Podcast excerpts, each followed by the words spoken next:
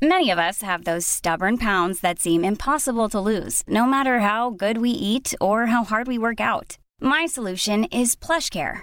PlushCare is a leading telehealth provider with doctors who are there for you day and night to partner with you in your weight loss journey. They can prescribe FDA-approved weight loss medications like Wegovy and Zepbound for those who qualify. Plus, they accept most insurance plans. To get started, visit plushcare.com/weightloss. That's plushcare.com/weightloss. Many of us have those stubborn pounds that seem impossible to lose, no matter how good we eat or how hard we work out. My solution is PlushCare.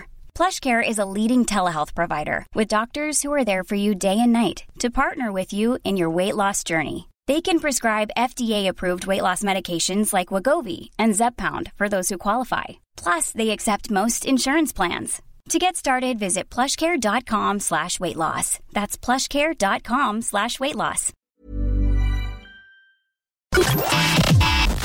Connecting to the big show. In 3, 2, 1.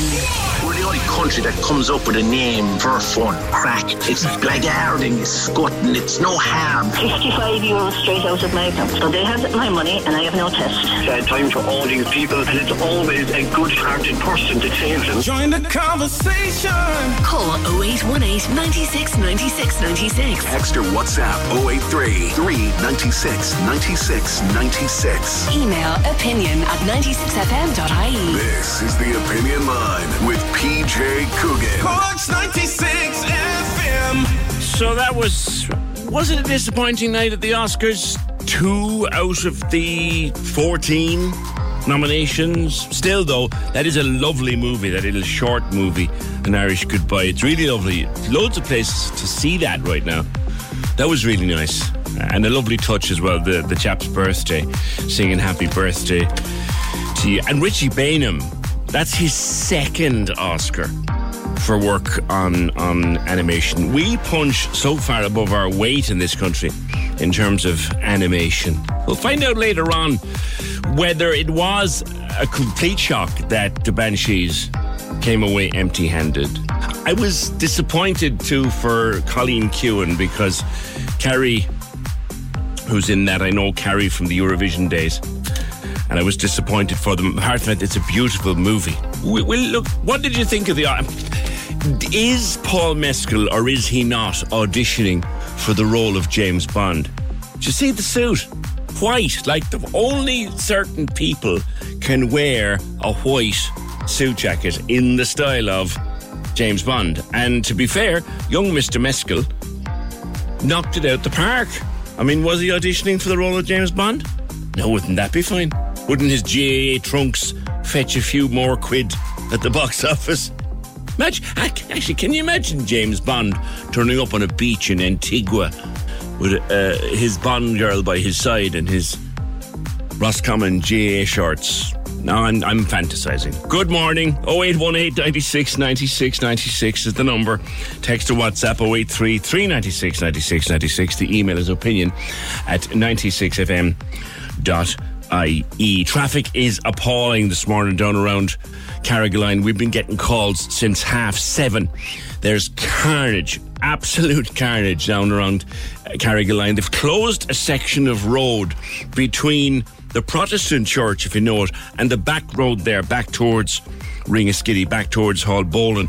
And that's a rat run. Well, not even a rat run, it's a main route for lots and lots of people who leave Carrigaline every morning to go to work down there or go to school down there or anything like that. And it's closing from now until the middle of May. So it is causing ructions. And think of them. Look at the morning you get, like, for it all to start. I mean, you wouldn't be inclined to walk or cycle anywhere on a morning like this, would you?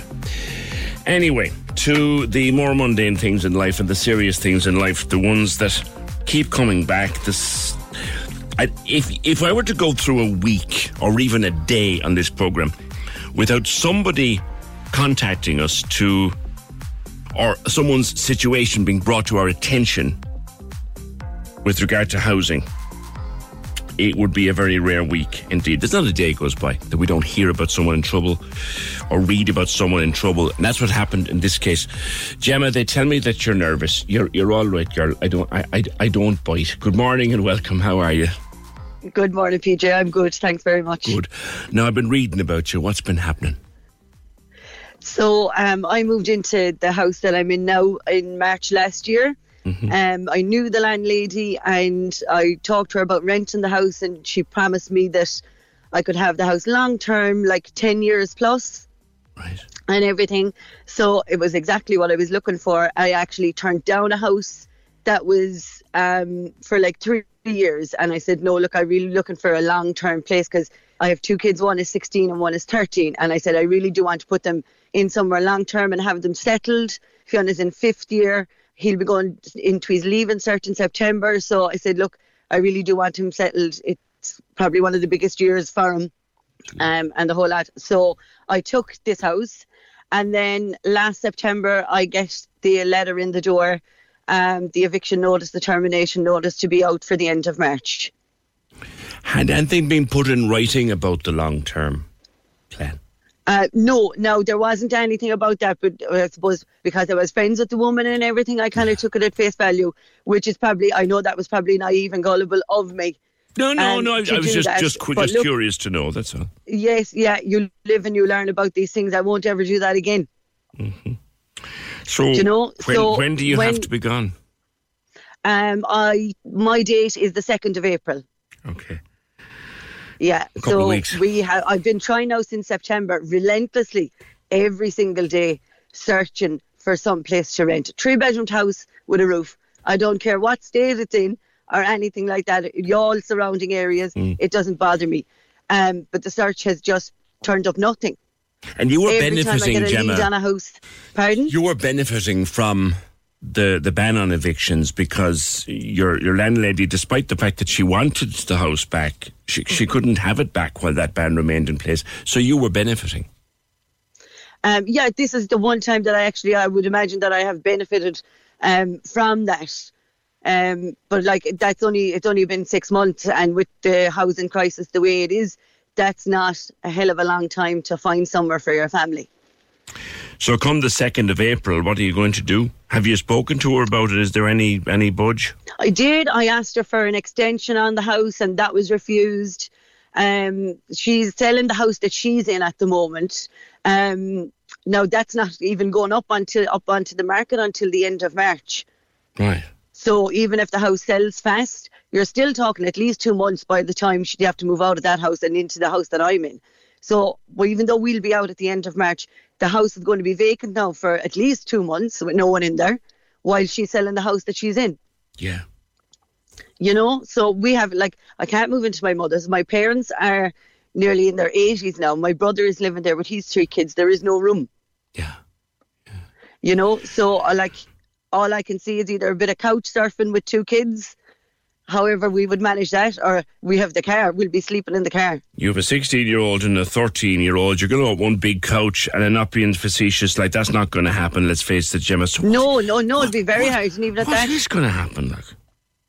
I really don't know. It's deeply worrying for everyone who's in this situation of what's going to happen. Like, I know with County Cork, there is 350 families going to be made homeless at the end of March. Mm-hmm. There's nowhere to put them because there's no social housing available.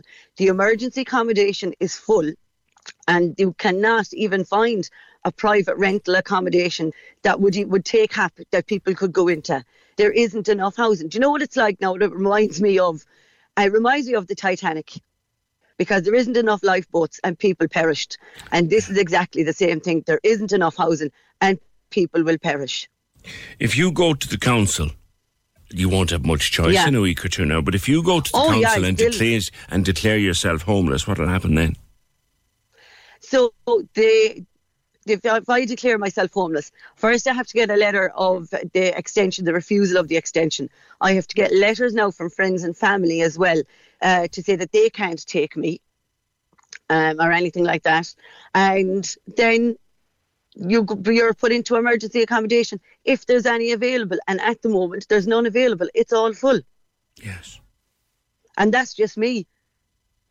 Never mind everybody else as well who's going to come the end of March. There's just going to be an influx of people looking for emergency housing, and there's none.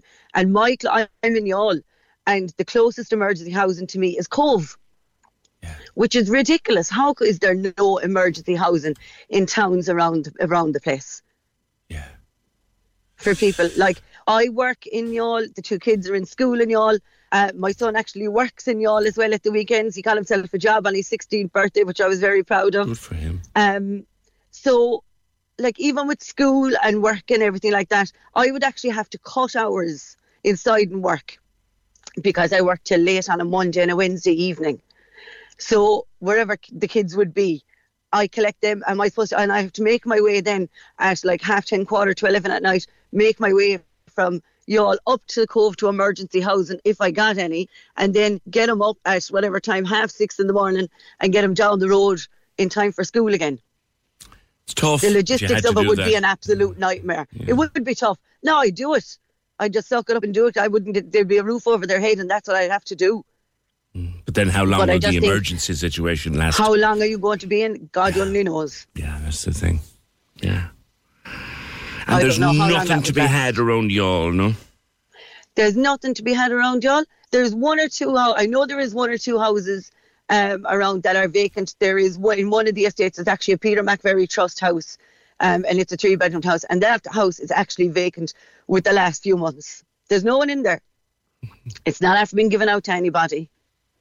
Have you contacted the trust? I haven't even contacted because the Peter McVerry Trust is done through your local authority. I got you. And if you're given one of those houses, you're taken off, we'll say, the housing list. Yes. Yeah. And there's nothing would be in as far as Killa, Castlebar, or... If there's nothing, every day I check. Yeah, every single day. You're constantly checking and checking and checking. What are you going to do, Gemma? I don't know. I don't want to split the three of us up. No. It's the last thing you want to do. That's the last thing you want to do. I'm their mother and no one knows them as good as I do. No. Do you really fear that you could end up in the car? Yeah, of course I do. How are the kids holding up? 16-year-old in particular, that's a difficult time to be a young girl. Yeah, he's okay. Actually, he's okay. 13-year-old, how's she done? He's kind of an easygoing fella anyway, you know. And that, which is fine, but my fear with him is that when it comes to September and he's doing his leaving cert, to give him a decent shot, I would like to have him settled somewhere. Absolutely. So he doesn't have to be worrying about where he's going to be going. And your daughter, how is she? She's okay now. I don't know how it will affect her come the end of March because she's a bit of a worrier and a bit of a stressor. She has suffered with anxiety before. So I don't know. How are you? Well, like, you just have to keep plowing on, don't you? I know. You do. Sounds like you're ploughing more than it's fair to have to plough, Jim, at this stage. I know, sure. Excuse me. You're okay. That's what you have to do. It's my job. I'm their mother. So I get up every single day and I search and I keep on fighting to try and find some house to rent to put over their heads. How do you feel about the people who make decisions like this at the highest level to do things like get rid of the eviction? Well, I think now that they should be ashamed of themselves now, to be honest, because the government is actively choosing to make people homeless. There's not, like, as I said, the Cork County, there's 350 families, but with the whole country, it's thousands of people. Yeah. And all these people, the government are choosing to push families onto the street because there is no housing for them. There's no rental properties for them. And I think they should be ashamed of themselves. It's a disgrace. No other government, I'd say, around the place has ever chosen to make people homeless. I was reading over the weekend that in 1 in 10 eviction notice nationwide in recent times has come out in Cork. This is information picked up in Cork Bureau. There's nearly 500 renters facing eviction between now and the middle of June because of the lifting of the ban. Yeah, Yeah, there would be. Now, I know the other side of the story is the people who own these houses or who were away and bought houses and come back and they want to, you know, settle down back home and everything. But they're already back. They're here. They have a roof over their heads. These people are going to be put out at the end of March, April, May, have no roof over their heads. Yeah. Like, you probably have an Attorney General also telling the government, you have an Attorney General telling the government, you have to do this, you have to end this ban. But you see, the government then has to say, well, okay, fine, that's what the law says, that's what the Constitution says, that's what the Attorney General says, but what about all these people, you know? Exactly, yeah. What about these are the citizens of the state that they're supposed to be representing, like? I mean, what kind of a society do we live in that your own government have chosen to make thousands of people around the country homeless? It's a disgrace. Yeah. Here's a message come in. PJ, I work for a politician in Cork. Last week on one day, we had about 10 calls from families who've been given notice to quit. They're utterly traumatised. Yeah, that's it. Yeah, of course, they're all very traumatised. And we're getting calls and messages. Since this was announced last week, Gemma, we're getting calls and messages. Like I said, there's not a day goes by that we don't get a call or a message or a tweet or something. Yeah, well, do you know something? 'Twas Threshold got on to me when the eviction ban was lifted and said, there's a few media outlets that are looking to talk. Would you have any interest? And like that, every single day since then, I'm getting calls or a text from different people to know would I talk to them. Yes. So I can imagine that's happening everywhere.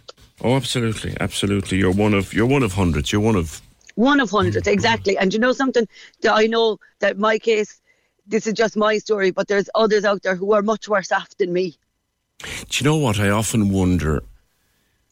I'm awestruck when someone facing what you're facing in 2.5 or 3 weeks' time can't even have the capacity to think like that. That there's people. Well, sure, there is. I've read so many stories as well over the weekend. Different people's stories up around the country, and what they're facing eviction and what they're dealing with at the moment, and it's horrendous. It's heartbreaking. Yeah. And I kind of say to myself, well, at least we're in our full health, which is something. There's others that aren't. Have you talked to any of the politicians? Eviction. I have been in touch with 3 different TDs here.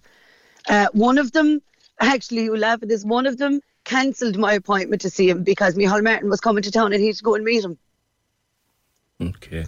So that was one. He had to flank. The other one, very important to flank. Yeah, definitely, isn't it? So the other TD I spoke to kind of on the phone and that, and they were just kind of telling me about the emergency housing and they kind of didn't really do too much. And then I went to Middleton and I spoke to Danielle Twomey. She's the Sinn Féin TD in there, and she was the most helpful. She was the most helpful for me.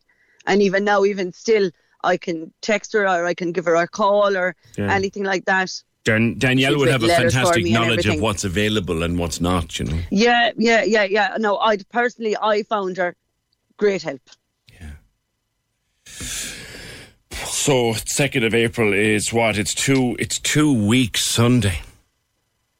It is, yeah. And what a week, because on that week, the Wednesday, my daughter has her confirmation. The Friday, it's her birthday. And then we have to be out of the house on the Sunday. Oh, my God. Yeah, so it'll be a busy week. For all the wrong reasons and the right reasons. For all the wrong reasons, yeah, exactly, yeah. The highs and lows.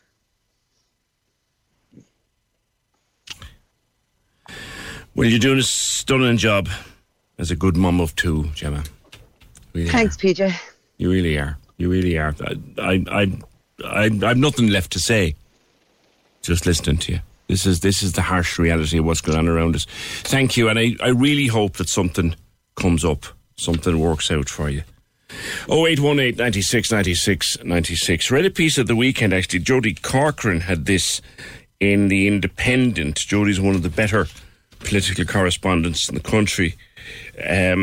He claims in a piece he wrote yesterday's paper, that the government, apart from legal advice, apart from what the Attorney General was saying, and apart from all of that, because remember, we don't know exactly what they turned in, that they held off on ending the eviction ban so that, and the, you know, initially they were being called on to do it until the, keep it there till the end of 2023, which might have been awkward constitutionally, but sure, they could have done it.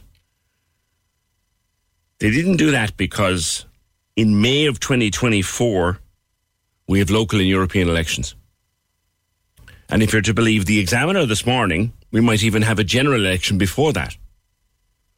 So this was considered, and I'm going to use this. This is what Jody Corcoran, who I know and would have huge respect for as a political writer. This is the politically expedient time to do this. That is what it would. No, you can explain why you have to do it. You can tell me why you need to do it. You can give me constitutional law. You can give me Attorney General's advice. You can give me anything you want. And I believe it all. Our Constitution is a very complex document. It gives very complex rights. To scratch your arse in this country, you almost need a constitutional amendment. But the most politically expedient time to end the eviction ban is now. That's one of the facts that has been taken into account, if you're to believe what Jody was writing in the Indo. 0818 96 96 96. Join the conversation. This is the Opinion Line. With the Cork City Marathon. Take on your next challenge this June by running solo or with a team. Register at corkcitymarathon.ie. Cork's 96 FM. Whatever sport you support, grab that jersey and stick it on for Radiothon. The Cork's 96 FM Giving for Living Radiothon returns this May. And Friday 26th is Jersey Day. You make me feel. Get together with family, friends, colleagues or classmates and wear your favourite jersey to raise funds for Cork Cancer Services. See 96fm.ie for more. 96fm.ie for more. The Giving for Living Radiothon, supporting Cork Cancer Services, May 25th to 27th. You make me feel. Only on Cork's 96FM. Getting a lot of calls about the traffic situation in Carrigaline. Absolute carnage down there this morning. They've closed a stretch of road, a very important stretch of road, and people are feeling the pressure. And this is just the first morning of it because it'll be there until May at least. Mary. Hello. Good morning, PJ. Listening to Gemma. Yes, I was driving around the city over the weekend, and I'm just, how can they build all this state-of-the-art student accommodation that's empty for half the year? Yeah. Everywhere, like the Square Deal site, up Victoria Cross, there's another section there by the Mardyke. They built one on the Mardyke Walk site, and there's a crane there building another 4 or 5 storey, whatever. But how can they put so much student accommodation in place and can't put houses? Yeah. When you consider that the student accommodation like is vacant half the year. And empty. Yes. It makes zero sense. Like, you know what I mean? That's all planning. They shouldn't get planning for that. Like, they're all in prime sites that must cost an arm and a leg. No, you know, no normal person could afford to buy one and build. Yeah. You know, that houses being knocked down that were there before and apartments going up in their stead, and you know what I mean, the Crow's Nest out in Victoria Cross. And I don't know if it's still the case. There used to be, Fergal will know this if I've forgotten it, I don't know if it's still the case, but you used to get tax breaks to build student accommodation. Yes, maybe there's your answer. You used to get tax breaks for seaside homes, and you used to get tax breaks for all sorts of things before, but you know, like, but like the thing is, we have a housing crisis. Yes. Surely these things are factored in. If it's more lucrative for people to build student accommodation, that's what they'll build. That's right. That's a planning policy. It's, you know, it's all sorts of things. A, don't incentivise it, and B, don't give them planning. Yeah. You know, it just doesn't make sense, like, kind of thing, that all these things can be put in place for, and students need proper accommodation too, because the house is there. But what happens then? They all move into this state-of-the-art stuff, which actually a lot of us are paying for through these SUSE grants as well. You know what I mean? Yeah. So it's not like they're completely, you know, in most cases, or maybe I don't know how many cases would be financed by you know, the parents and how much, but there are certainly people getting grants for student accommodation because they need to. And, you know, that's all very well also, but at the same time, like, kind of thing, then there's this, you know, I won't say a different kind of opinion when we're giving it to a family who hasn't, when we're subsidising families who have no homes. Yeah, yeah. A fair point. We've a complete different outlook, I suppose, on these, but definitely building all this student accommodation when there's people who need houses. You know what I mean? And they would be totally suitable. A lot of people now, with the changes in family structures and things like that, a small, you know, or a nice apartment, kitted out with your bathroom and kitchen area and everything, would suit an awful lot of people, and it's certainly better than the hotel rooms. You're dead right, Mary. Thank you for that.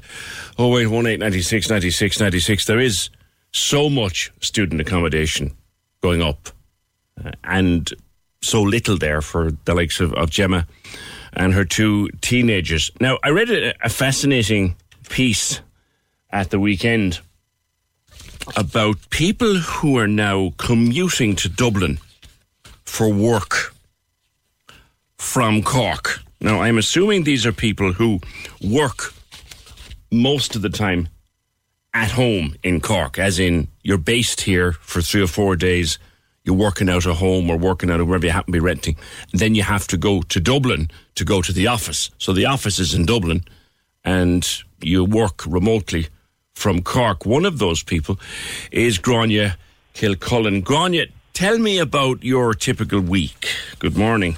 Morning, PJ.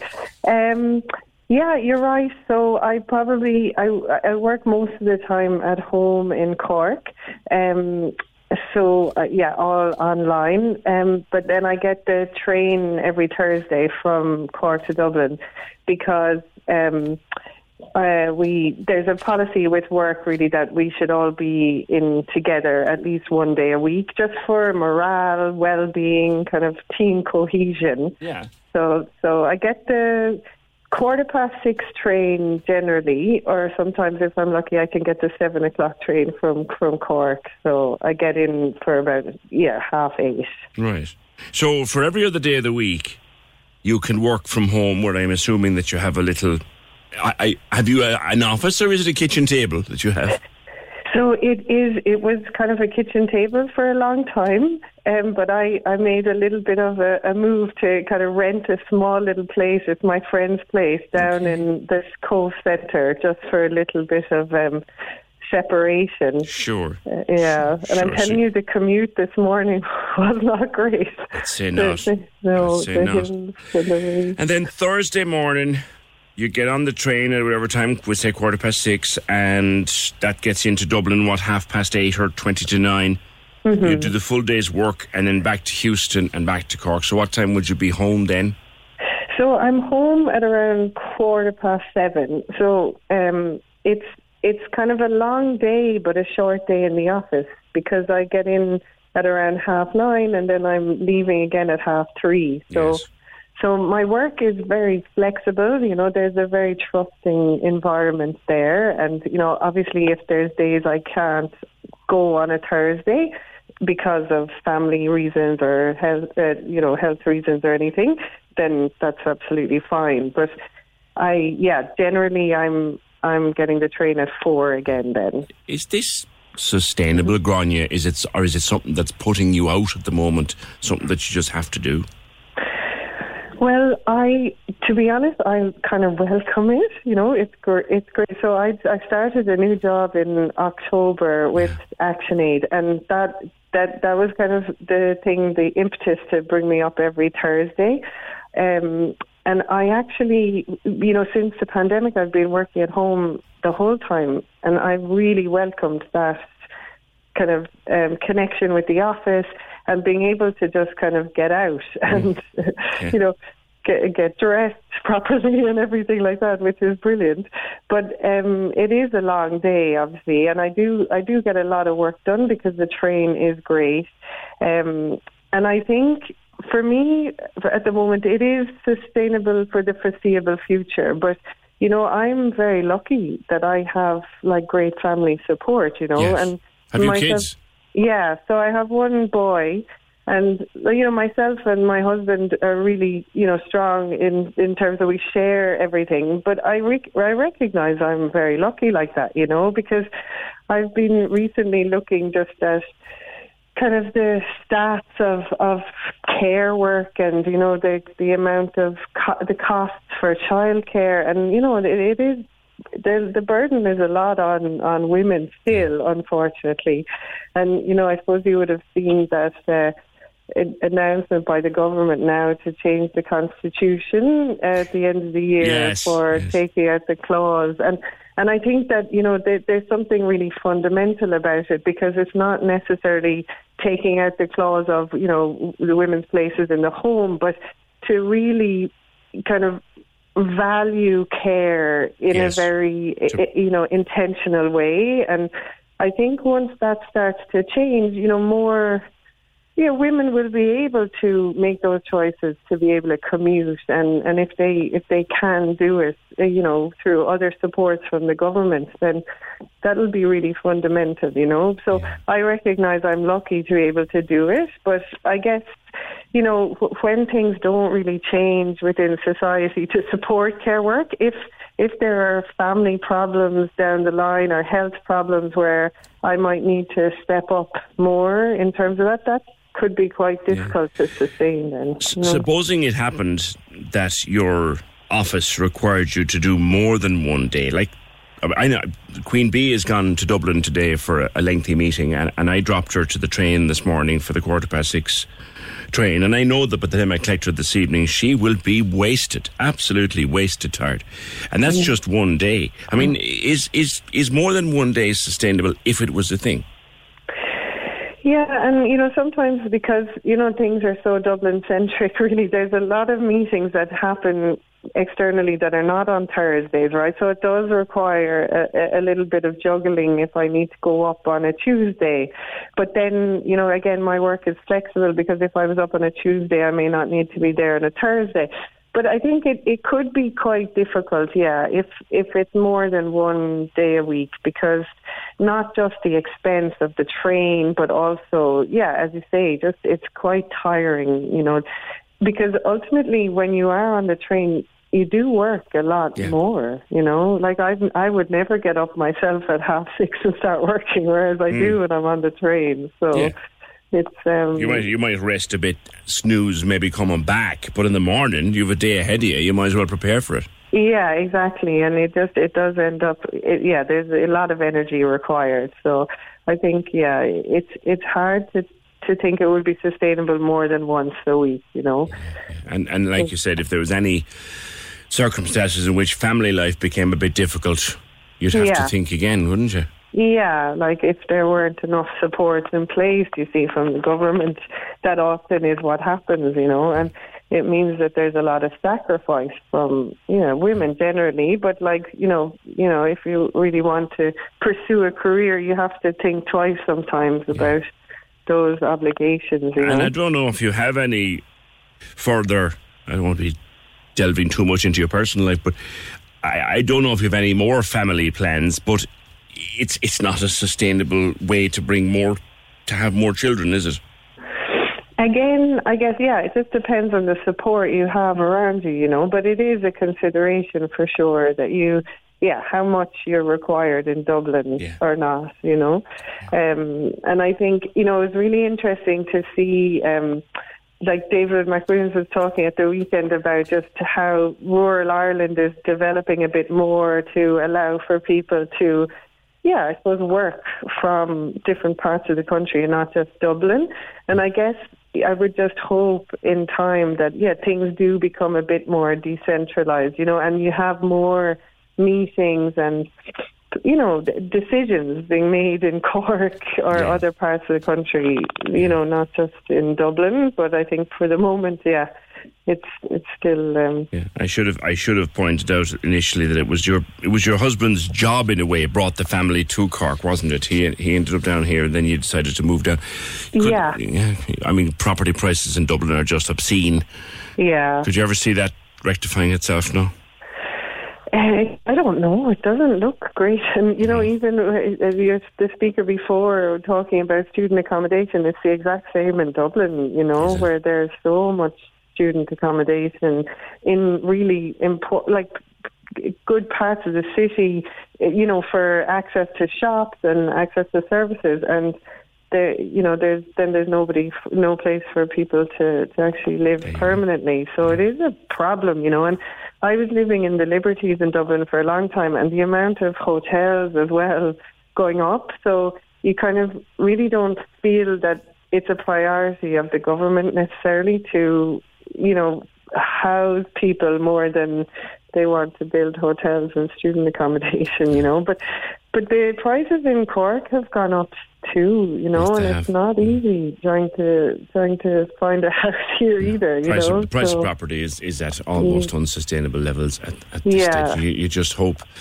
You just hope we aren't headed back, even though they all tell us we're not. But I had stuff denied long ago. They all tell us we're not headed back to a 2008 style crash. I would hate to think we are, but you never know. And especially, you know, my generation, like I'm in my late 30s, you know, so we graduated at that time of the crash. And now, in a way, we are suffering a lot from not being able to afford houses now, even though, you know, working full-time jobs, you know, getting, you know, fine salary, and it just isn't enough for a lot of people, you know. You've got people on damn good salaries who can't get a mortgage, who can't... Yeah, it's ridiculous. Gráinne, thank you very much. I wish you continued success. Gráinne is living in Cove, works from home for an operation in Dublin, but commutes up every Thursday just for meetings and so may have to go a different way or a different day. Right now she's managing, but is that sustainable? And the piece that I read from Conor Kaplis in The Times was saying, like, there's a lot of people going up on early morning trains, at least once or twice a week, who are working hybridly, but are going to Dublin to the office. 0818 96 96 96. Traffic in Carrigaline, carnage over these road closures, says Emma. It's going to cause chaos. Why couldn't it be done in the summer months? There'll still be people giving out about this. I'm stuck in traffic for 30 minutes. I'm still in Carrigaline. Tom Dooley says the same, and Mags says that a 2 or 3 minute school run this morning took 40 minutes. Lovely. Join the conversation. This is the Opinion Line with the Cork City Marathon. Take on your next challenge this June by running solo or with a team. Register at corkcitymarathon.ie. Cork's 96 FM. We all love Irish music and the artists that make it. Cork's 96 FM is proud to support Irish Music Month throughout March by promoting the amazing work of Irish artists. Across the country, independent radio with Hot Press is spotlighting Irish music and paying Irish artists over €100,000 to play and perform for us. We're committed to promoting Irish music. Are you? Irish Music Month, proudly supported by Hot Press, IBI and the BAI Sound and Vision Fund. On Cork's 96 FM. Well, back to Gemma from earlier on, our opening conversation this morning. She is living in Youghal. She has been given notice to quit for the 2nd of April. There's no way to put it back. She's asked and it can't be done. She was being protected by the evictions ban. Now she is not, and she's desperate. She thinks herself and her 2 kids, teenagers, may well end up sleeping in the car. With a conversation with Gemma, I've no doubt we'll podcast that later. Landlords' circumstances change, says this call, and as awful as it is to lose a home, it isn't the landlord's fault, it's the government's fault. This is why there are no big companies or wealthy people coming into Ireland to buy up properties to rent out, because it takes so long to evict people that don't pay. Tenants have too many rights. She does sound like a great mother. Well, I'm just wondering, yes, landlords' circumstances change. That is true. And in fairness, she even acknowledges that. Landlords' circumstances do change. And if you own the property, are you not entitled to do with it as you please?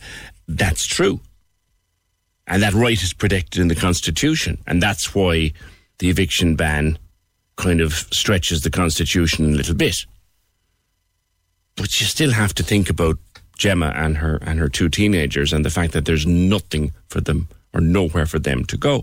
Paul says, what would happen if she refused to leave? By the time the courts kick in, it could take a year or more to actually get her out.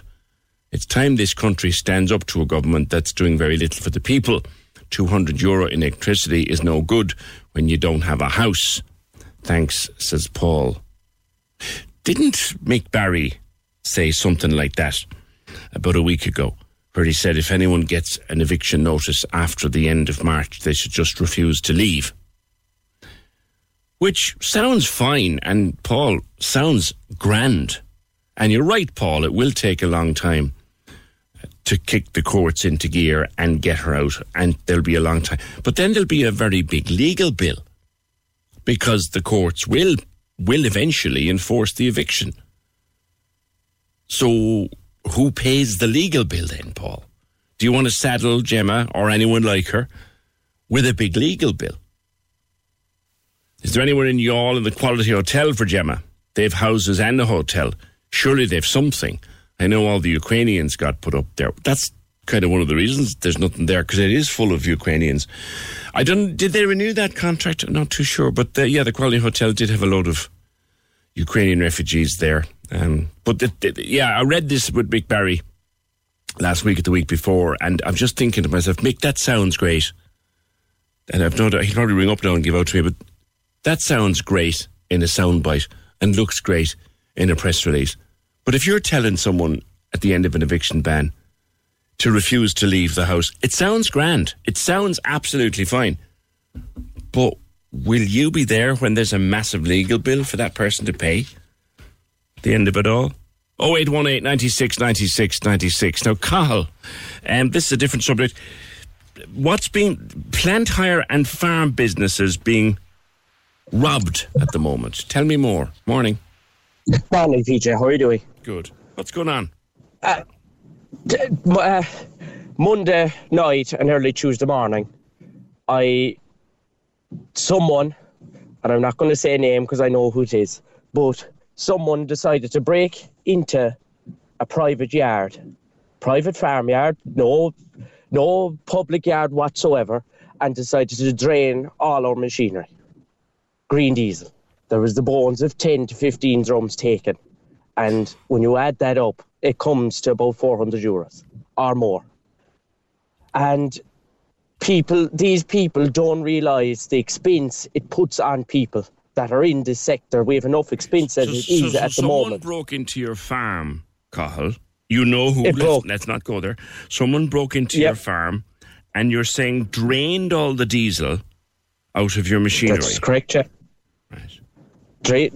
To be honest, PJ, it was more than one person to do it, or he had plenty of time in his hands, because draining this machinery would take a lot of time.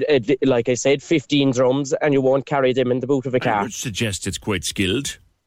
Cahill? It's quite skilled, I suppose. A pipe and something, I don't know how they did it, or they had some form of a pump or something, because, you wouldn't drain it in 5 minutes, like. Yeah, and they had some time to spend there. Was there a tyre slashed? There was a cut put in one of the tyres, but they're a heavy wall tyre, so it didn't burst it. But like that, it's weakened the side of the tyre. Yes. So, it all has to be taken into account. In 6 months' time, the tyre will probably burst. So, yes. And this is a business you run. All that has to be taken into account. This is a business you run. And it's a father-run business. It isn't a big business, it's run by myself and my father. So, and is this the second time or what that's happened? No, this is the fourth time. Fourth time. Good God. Fourth time. This is the fourth time it's happened. This is the worst it's happened now. We had the first time it happened at Christmas 21. Right. And there was light stole off the tractor and the exhaust and things like that. And the tractor was broke in with diesel, just parked on the side of the road.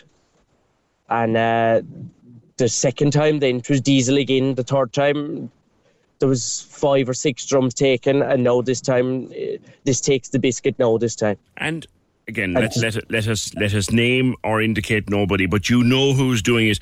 Do you have something? Would you have something like CCTV? Like, do you have anything that you could take to the guards and say, "Here's who's doing this"? We had a camera up, PJ wildlife camera, but we had no sign up. That was the trouble. We had a wildlife camera up just to watch animals and things. Right. And to be honest, it didn't really pick them up great anyway. No, but come back to me now on the sign, because this is the thing most people don't know. If you put up a camera, you have to tell the gougers that there's a camera up. Yeah, that's exactly what I said to the guards, the same thing. They came out to us Tuesday morning after we'd reported it, and they came out and we said, we have a wildlife camera, and he turned around and he said, that camera's no good to you, he said, because you have no CCTV camera up in the gate. And I said to him, I said, guard, I said, we want to catch who's come in. If someone climbs that gate, a locked gate, and comes into the property, we don't want them wearing a balaclava or a mask or something. We want to catch them. That's why we have cameras, is to catch the person. And, you know, if you have the fucking the sign up in the gate, it's they're going to put on something to cover their face, and it's just a waste of time. You're right. So, and I think a lot of people don't know that, Cahill, that if you have a CCTV up to protect your business, you must advertise that fact. Like, that is utterly crazy. To be honest, it's a stupid law, PJ, to be honest with you. But like that, no, it's just the way things are, and you have to go with it. And I suppose you have a problem. You know, so you're going to run into problems with your insurance company now as well, covering it for these repeated thefts. Look, that's the biggest problem of it. Like, it isn't the fact, look, it's the manner the diesel being taken to, but there's the awkwardness of it as well. Do you know, we had to fill all that gear again Tuesday morning. And, you know, it's a big expense on a small business. You know, we have no massive company back us. No. You know? No, it's the fourth time since 2021, and you know who's doing it, and it's getting worse every time, and you're knackered if you put up CCTV, because you're right, they'll just put masks and balaclavas on. There really does seem to be no help there for you, Cahill. Thank you for that. I hope to goodness it sorts itself out. That's Cahill O'Shea. You might not know that. A lot of people didn't know that. Who is it used to say that? A lot of people wouldn't know. Michael Caine, doesn't matter. If you have CCTV up to protect your premises and you don't advertise that fact, any CCTV that you have isn't worth a toss in a criminal case. Do you ever hear the likes of it? Anything so stupid in all of your life. PJ, what's going on with Cars Hill? The two lines of traffic backed up down to the Broomfield interchange. Oh, sweetest. Carrigaline Road, bumper to bumper. Yeah. Monica is also stuck in Carrigaline. Mag says mental, 45 minutes to get home after dropping kids to school. Usually takes less than 5. And then Desmond comes in, says a 2 and 3 minute school run. Did she ever consider walking? The laziness of people. No wonder the roads are the way they are. Desmond, would you really expect anyone with 2 kids, school-going kids, to walk on the morning that we've just had? Really? Like, if you have a car at your disposal, some people I know have no option but to walk. True, but Mags is lucky enough to not be in that position. Would you really expect them to go out on a crappy morning like this? 0818 96 96 96. Noel comes back in with the exact thing we said that Jody Corcoran was writing about in The Independent at the weekend, with the election or the eviction ban ended now to avoid bad press next year ahead of the local and European elections. This is carefully timed. 0818 96 96 96. Join the conversation. This is The Opinion Line with the Cork City Marathon. Take on your next challenge this June by running solo or with a team. Register at corkcitymarathon.ie. Cork's 96 FM. The lines are live. Hello. Join the conversation. Call 0818 96 96 96. Text or WhatsApp 083 396 96 96. Email opinion@96fm.ie. This is The Opinion Line with PJ Coogan. Cork's 96 FM. Oh, the claws are out between Desmond and Mags here. This is continuing now. Mags was going on about the 2 minute or 3 minute school run in Carrigaline, taking 45 minutes today. You'll remember that. Then Desmond says a 2 to 3 minute school run. Did she ever consider walking? The laziness of people. No wonder the roads are the way they are. And I kind of said, hang on a second now, Desmond. Would you be inclined to take 2 or 3 kids, small kids, out on a morning like this morning? And da-da-da. And then Mags comes straight back and says, tell Desmond my kids walk most of the time, but I chose to drop them this morning as the weather is so bad. A-hole, says Matt. Oh, dagger's drawn. But no, Desmond, I wouldn't be. Would you put, you see, this thing about, and this is the whole sort of walk more, cycle more agenda, which we're all fine with. But look out at that shagging weather. I'm sorry, I'd put no child out in that. And I don't care whose agenda it is or whose... got a wonderful idea. Save the planet, but drown me, child? Nah, forget it. Not happening. Not happening on my watch. 0818 96 96 96. Jimmy. Hello. Jimmy, on the eviction ban, you were saying. Right. Yeah, I just want to ask a question that everyone is asking. Go on. I watched the leaders' questions on Thursday, and 3 different parties asked me, Hall Martin, when people are evicted, where do they go? That's right. Not right. And then on Friday, on the Tonight Show, there was a minister asked to know, where does people go? And I don't know if you see the Late Late Show, the lady with the 3 children being evicted on the 1st of April. And there was a minister there, and she was asked to know, where does people go? And yesterday on the programme on television at 12 o'clock, Mr O'Gorman was on. And the question he was asked, where does people go? Yeah. And not one of the ministers answered the question. They started speaking about what they did, what they're doing. Yes. But the question they were asked, they ignored. They went around it. And I'm just ringing in to know, where does people go? I know I can't answer it, and I presume you can't answer, but there must be someone out there. Jimmy, not only can I not answer it, not only can you not answer it, Gemma, who's faced with this on the 2nd of April, she couldn't answer it earlier on, but guess what? I don't believe it's our jobs to answer it. No, it's the government's job. But, you know, then during the week, people were told to report to the girls' barracks. Yeah. And so the guards' barracks have nothing. The guards' barracks aren't having enough room for the guards, for God's sake. The guards made a statement during the week that there's no use going to them because there's nothing they can do about them. That's right. People are frightened. People are very frightened at the moment, Jimmy, what's happening in the next couple of weeks. Yeah. The question I was throwing out, I know there might be, but where does people go? An excellent question. It's an excellent question. And I'm wondering, and look, we've 3... government ministers in one constituency right now. Right. Would any one of them, and they all know me, a long, long, long time, they all know me to be a reasonable man, would any one of them care to take a call and tell me where people like Gemma are supposed to go? Jimmy, it's a great point. It's a super point, and thank you for making it. 0818 96 96 96. And no matter what side of the eviction ban you come down upon, that's a true... That exactly what Jimmy has said is 100% true. Since the ban was lifted by the Cabinet last week, everyone has been asking, where are people supposed to go? Where is Gemma supposed to go on the 3rd of April? Where is she supposed to go? Where are her children supposed to sleep? She says to me this morning, it'll probably be the car. A mother and 2 children, 2 teenagers, one of them waiting for a leaving cert. In a car, but they're asking since last week, where are they supposed to go? That's a valid question, and nobody has answered it.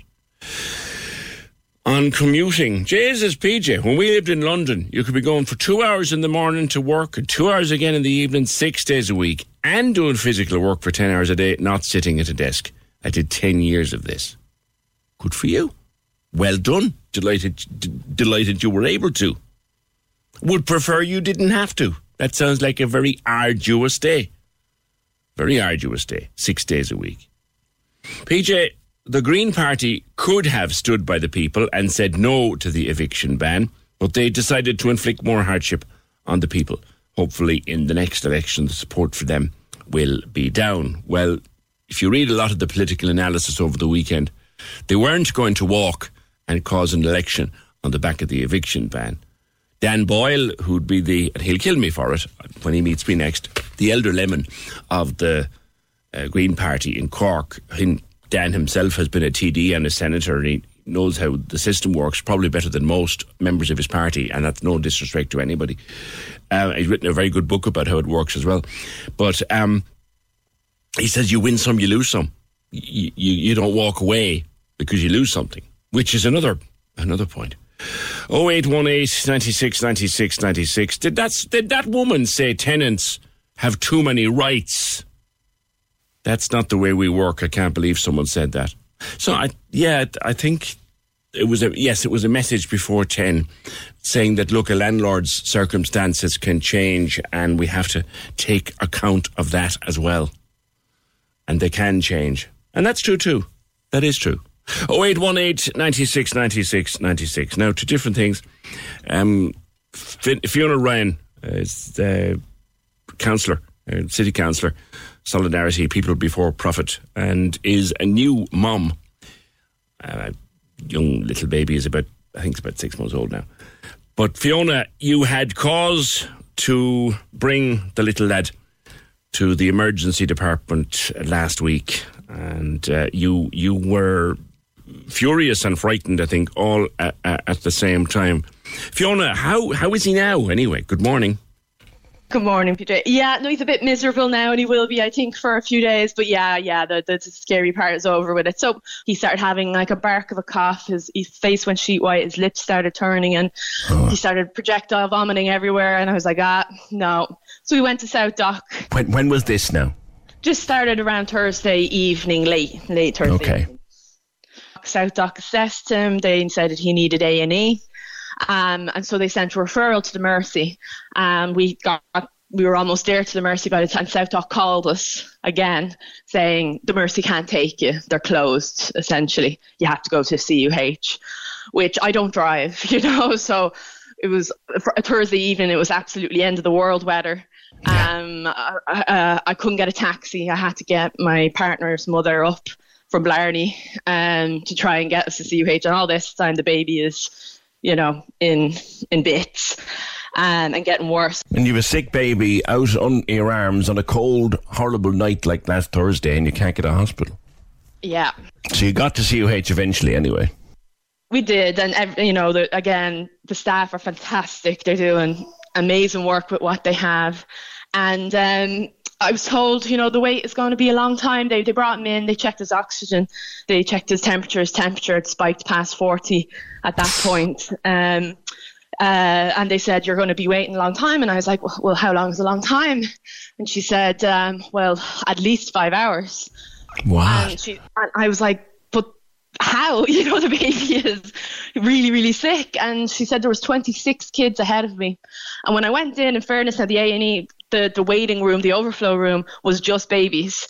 And when I went through to the kind of pod bit, where you have the A&E segregated out, there was just so many children. I have to say, again, it was, how do you prioritise kids if all you have is kids, And were they able to give him anything, Fiona, to bring his temperature down or whatever?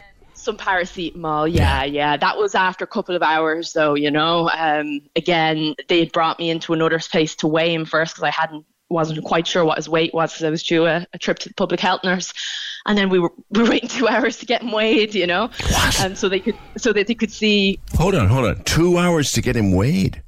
Yeah. It's just. So God.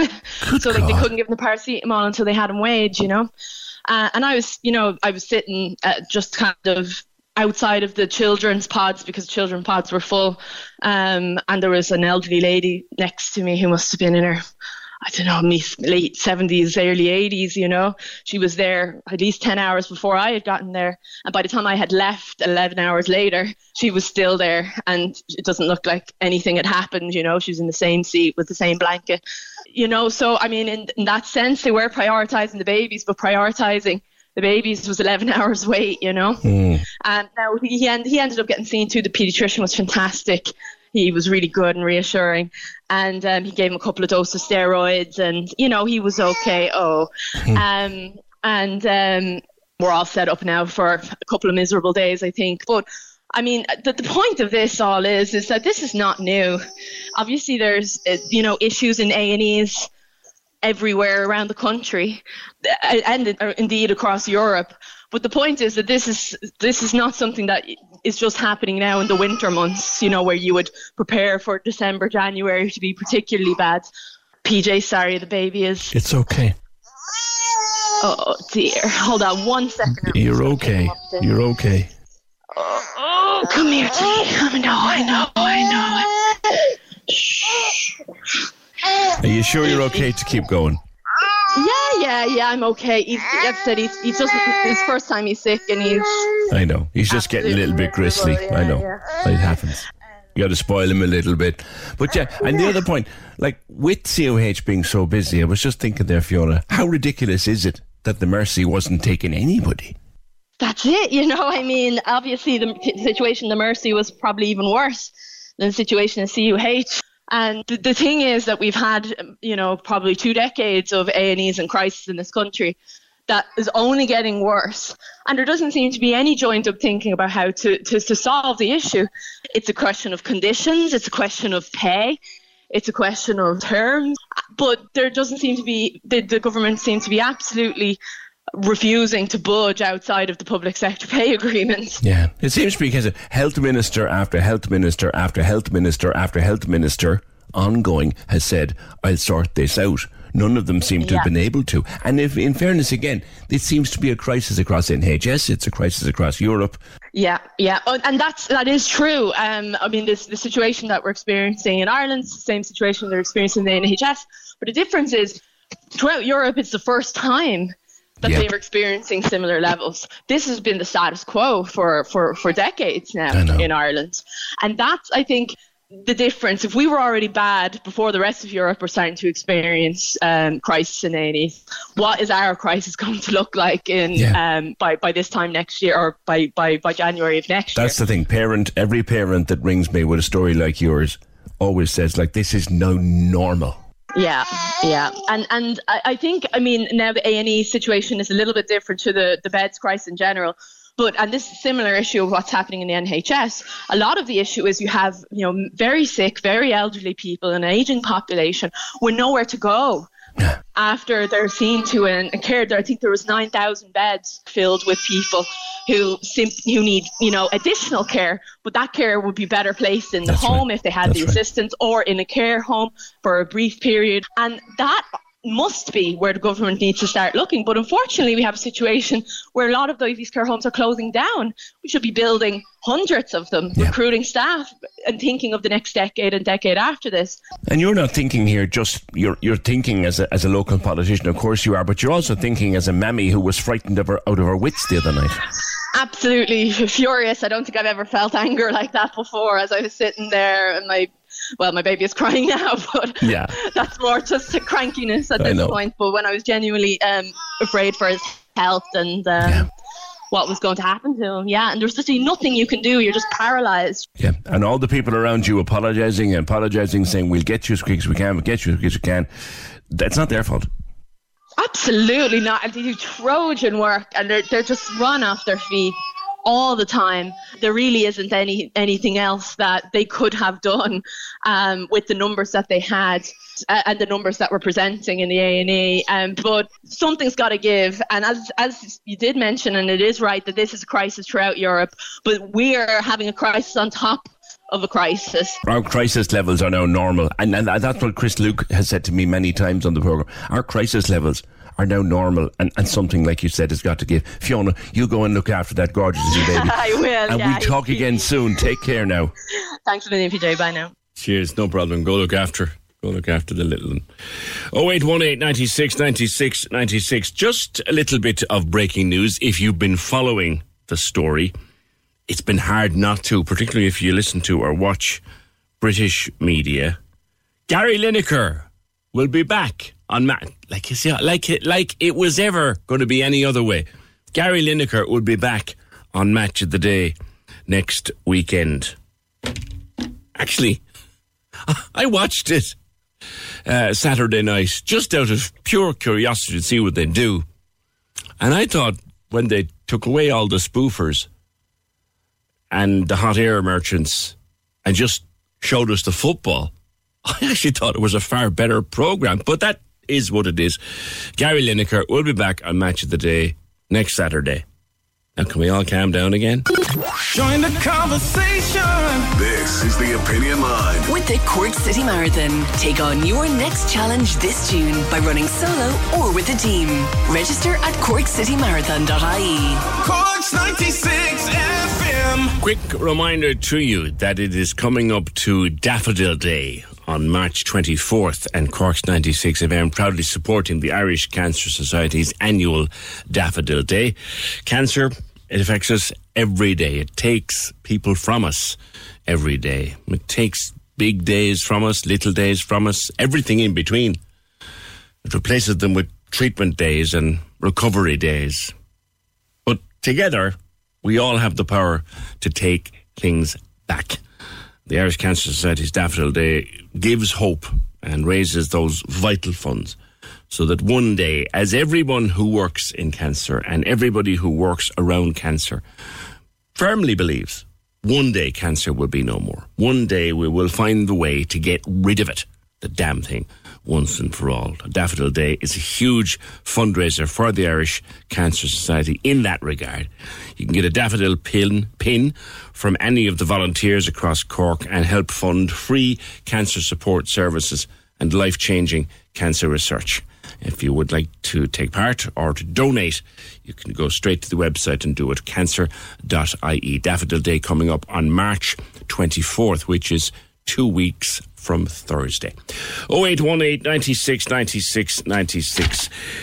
Primary school education is set to change in a number of different ways.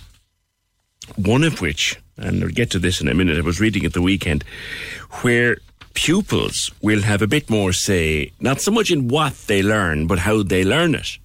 As in, pupils will have autonomy to sort of run the class their way within the curriculum. There's other changes coming too. Pádraig Wilson is a teacher from Cork who lives and works in Dublin, who was on with us before.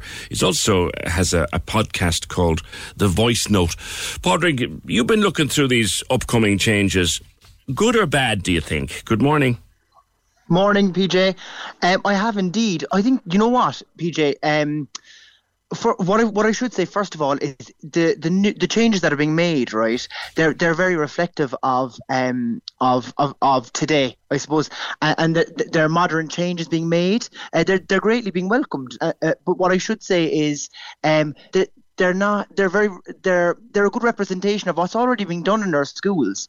It's just it's on paper now, you know. Yeah. They're putting loads of emphasis and value on well-being, which is great. You know what I mean? And that's not something that was in the curriculum beforehand. It wasn't mentioned, you know, in the curriculum since, you know, the 1999 curriculum at all, because, you know, that was something that we didn't even think about back then, really. But schools are implementing well-being focuses and doing these things all the time. So it's great to actually see it being acknowledged as something that's important and something that we're putting loads of work into. Yeah. They're valuing it now in the curriculum, so that's great. The curriculum used to be all about the 3 hours and a bit of spelling on the side and that kind of thing. Yeah. It's so much more now. It is. I better explain what the 3 hours mean for people who are a bit older, a bit younger. Reading, I know, and It was so wrong, wasn't it? Reading, writing, and arithmetic. I know. That's it. Yeah, yeah, that's it. And that's what it.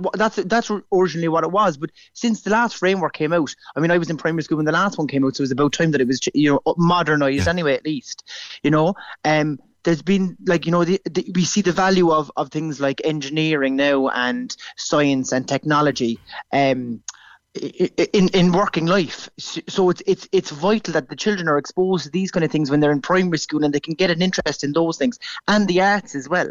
I mean, I think, you know, the arts are so important, you know, and as a country, and we just saw with the Oscars and all the nominees and stuff that we got, which was great, that we're very good at doing the art subjects. You know what I mean? Yeah. So it's great to see actually that they included that as an area where they want to focus in the new curriculum too, which I was actually surprised about. I thought it would all be about STEM and, you know, science, technology and all that kind of thing, and engineering. So it was nice to see that they're still valuing arts as being important. I mean, as a primary teacher, it's different than being a secondary teacher, isn't it? Because you actually study primary teaching as a degree. Whereas Hey, I'm Ryan Reynolds. At Mint Mobile, we like to do the opposite of what Big Wireless does. They charge you a lot, we charge you a little. So naturally, when they announced they'd be raising their prices due to inflation, we decided to deflate our prices due to not hating you. That's right. We're cutting the price of Mint Unlimited from $30 a month to just $15 a month. Give it a try at mintmobile.com/switch. $45 up front for 3 months plus taxes and fees. Promo rate for new customers for limited time. Unlimited more than 40 gigabytes per month slows. Full terms at mintmobile.com. There's never been a faster or easier way to start your weight loss journey than with PlushCare. PlushCare accepts most insurance plans and gives you online access to board-certified physicians who can prescribe FDA-approved weight loss medications like Wegovy and Zepbound for those who qualify. Take charge of your health and speak with a board-certified physician about a weight loss plan that's right for you. Get started today at PlushCare.com/weight loss. That's PlushCare.com/weight loss. PlushCare.com/weight loss. There's never been a faster or easier way to start your weight loss journey than with PlushCare. PlushCare accepts most insurance plans and gives you online access to board-certified physicians who can prescribe FDA-approved weight loss medications like Wegovy and Zepbound for those who qualify. Take charge of your health and speak with a board-certified physician about a weight loss plan that's right for you. Get started today at PlushCare.com/weight loss. That's PlushCare.com/weight loss. PlushCare.com/weight loss. Secondary teacher, you come to teaching as a decision in your life, having qualified. So is it someone who came through, say, the way you were trained as a teacher? Are you trained to be able to bring in science, bring in a foreign language, bring in the arts? Is your training adequate to cover where this curriculum might go, Patrick? Well, for the most part, I would say we are, definitely, you know what I mean? There's always, you know, we're always upskilling, and, you know, we do these summer courses and we do a lot, you know, to keep ourselves ticking over. And professional development is a huge part of our job. I mean, when I was in Mary, I mean, there was, you know, we certainly did lots on science, and we did lots of these areas. Like, things are always developing, you know, engineering and these kind of things are always developing. And as such, we will have to go through the process of, you know, of getting some, and that's something that I hope is going to be offered to us, you know, professional development in these areas. One area now that on the ground, right, from our perspective, that we're kind of a bit not concerned about, but just wondering how it's going to be done is the modern languages. Yes. So there's a lot of talk about bringing in an additional language. So we don't really know how it's going to work. You know, the framework has been set. We know what's going to be included in the new curriculum, but the actual specifications haven't been outlined to us yet, and they won't be for a while. They're hoping that it will be out, well, we're assuming it'll be out by the school year starting 2025, right? But we're just wondering, you know, like, about, you know, these modern languages. Now, it's great, right? And again, it's not anything new. I mean, when I was in primary school way back when, I was in St. Anthony's there in Badenoch, and we did French, do you know? Did you? And that was... Yeah, we did. But it was an external teacher, PJ, would come in. So they had a teacher come in from outside, and they taught us the language, right? And I mean, look, I would definitely not be opposed to going through some development and professional development to learn another language, you know, and even to get the basics. I mean, it will stand to me when I go on my holidays, you know. But But what we're wondering is, you know, like, for example, now I'm here in Dublin, I'm teaching in Dublin. If my school decides, okay, we're going to do German, and then I decide eventually, look, I'm going to move back to Cork, and the school I get a job in are teaching French, if I'm not, you know, trained in French, because I'm used to teaching German, we're just not sure how that's going to work. Yeah. I would just hope that it's not a tick-the-box statement from the government that, you know we're going to do this because it sounds great on paper, but I hope they're going to implement it properly, because it would be hugely beneficial. Might have to go back to what they did when you were in St Anthony's, and bring someone in from the outside to do it. It was great, because I went into secondary school with the basic foundations of French. Then you know what I mean. And of course, you probably took it in secondary school then too. And I did, of course, you know, and I think you know, secondary schools encourage, I don't know if it's the case in every secondary school, but I think, you know, everyone has to take a language, you know what I mean? So, and you know, as well, like the transfer of skills from learning one language, it will translate across all different languages. So because the children are being exposed to Irish and we're learning that, you know, and we're teaching that, they should hopefully find it easier to pick up that third language too. Yeah, but they soak up language like sponges if they're properly exposed to it. Come to maths, and that's it. Yeah, come to maths for a second, Pádraig. And I remember going down. I mean, I did honours maths for the leaving, and did well in it. Did better than me. And did maths in college for a year or two. Yeah, and I had to go down. I'm always ashamed to say this. I had to go down when my kids were in primary school to get the teacher to show me how to subtract. I know. They're complete. Totally. They might as well have written it in Greek. And are they still doing that with stuff? Well, no. And I suppose there is a lot of autonomy on us, and that's why I appreciate what they're saying in the new curriculum is that they're giving us kind of more ownership over how we approach things. It can be. Look, I think I always kind of think, you know, you're either numbers or you're not, and it can be quite daunting. It's about making it accessible, and I think that there's a new maths curriculum due out as well, and I think that that's what they're aiming to do is making it more accessible, you know, and drawing from real life world experiences to make you know, to see when you can actually use it rather than just sitting down and doing it in your copy. You'd want to hope though that if they are changing it, that they'll bring it in with a view to wanting to have more girls go into engineering and STEM and things like that. Totally, and I think that's so important. And as well, that's why I was delighted to see STEM as one of the areas that they're trying to emphasise. Yeah. Because it is the way forward, and we see it all the time. And there is jobs there, and I think exposing them to this earlier on will give them a huge advantage when they move on. I remember talking to youngsters when my daughter was doing her leaving and that way and her junior cert, like youngsters, her pals who were terrified of maths, and I remember thinking, if that's the way you were taught how to subtract, I'm not surprised. No, totally. But that was the old way, wasn't it? I was taught the same. I wasn't really numbers orientated either, to be honest, PJ, you know. Yes. But it's when you get to my level now and you're seeing it, and I can recognise when the children are struggling, and I can bring it back to when I was in school, and you can just find like easier ways to do it for them and make it more accessible. That's great for you as a teacher. Which is great.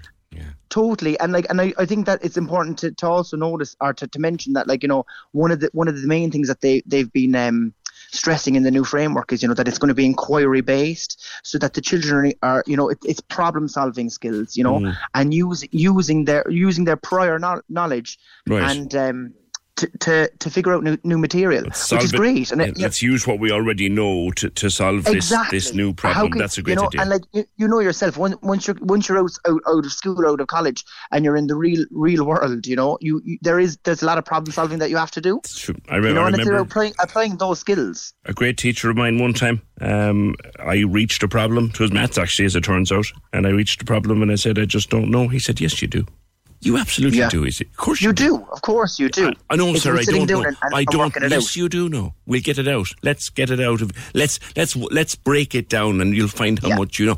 And it's about teasing it out, PJ. Yeah, absolutely. Totally, it's teasing it out, because you're doing no one a favour by giving them the answer. Can we talk about autonomy for youngsters? I'm a bit, maybe I'm old-fashioned here, Pádraig. You're teaching them, I'm not.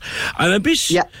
If you give 10-year-olds a chance to direct where the class day goes, should You know, they don't want to talk about. I think you want to be a very brave teacher now to give them total autonomy over their day, you know. But there's definitely an advantage to it, and I see it in my practice as well. You know, sometimes, you know, you could go in with the best intentions, and this is the beginning, this is the middle, and this is the end of my lesson, and this is what they're going to know by the end of it. But someone sticks up their hand and has a really good question that you didn't think about, and you might think, actually, do you know what, this direction is the direction I should be going, so let's just go with it and see where it goes. So it's about exploring all different avenues as well. I don't think they're going to get more, like, I don't think teachers are going to be giving too much to the children, because, I mean, we'd get nothing done. But I think it is important to value their input.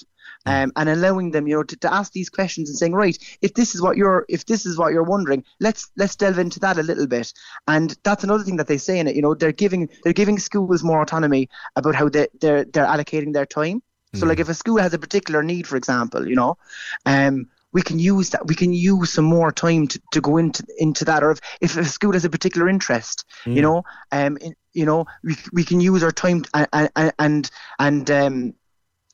and buy into that instead. A rounded education. A rounded. Exactly. And it's, you know, it's more enjoyable for the teachers because the children are enjoying it. It's way more worthwhile. They're doing more learning. You know, if they're having fun, they're having the crack, then they're going to be learning way more. They're going to be taking it in more. So I think overall it's very, very positive. One last thing, that it doesn't seem to be half as big a problem here as it is in the UK. In the UK, when you start introducing things like RSE, people start to lose their minds and sometimes lose them in the street. RSE, our children are learning different things now than we learnt, and certainly they're learning at a younger age. Like, are you in favour, Pádraig, of teaching children about? And it was in the news last week, the fact that some of their friends may be transgender. Are you okay with that? I totally am, PJ, right? And the fact of the matter is, I think a lot of these people that are complaining about it, you know, if they came into a school, you know, they might notice that there are children who identify as being transgender, or there are children who would identify as being non-binary. And the, like, I don't want to say damage, but the I suppose it is damage that you can do to a child in these early stages of their life if you tell them that they're wrong because of how they feel. So I think teaching about it is very important. It opens up a really important conversation, but also it's about valuing difference and inclusion. And I think if there's only one child who feels, you know, that they're different, right? And you're allowing them a space to be different and teaching others to accept them for that. I mean, that child is going to prosper, and that child is going to thrive in the long run, you know. And it's about, you know, this mindset of just being inclusive and open and, you know, encouraging diversity. And would I be right in thinking, Pádraig, that sometimes, you know, 7, 8 and 9 year olds and 10-year-olds, they actually have a better handle on difference than the adults around them?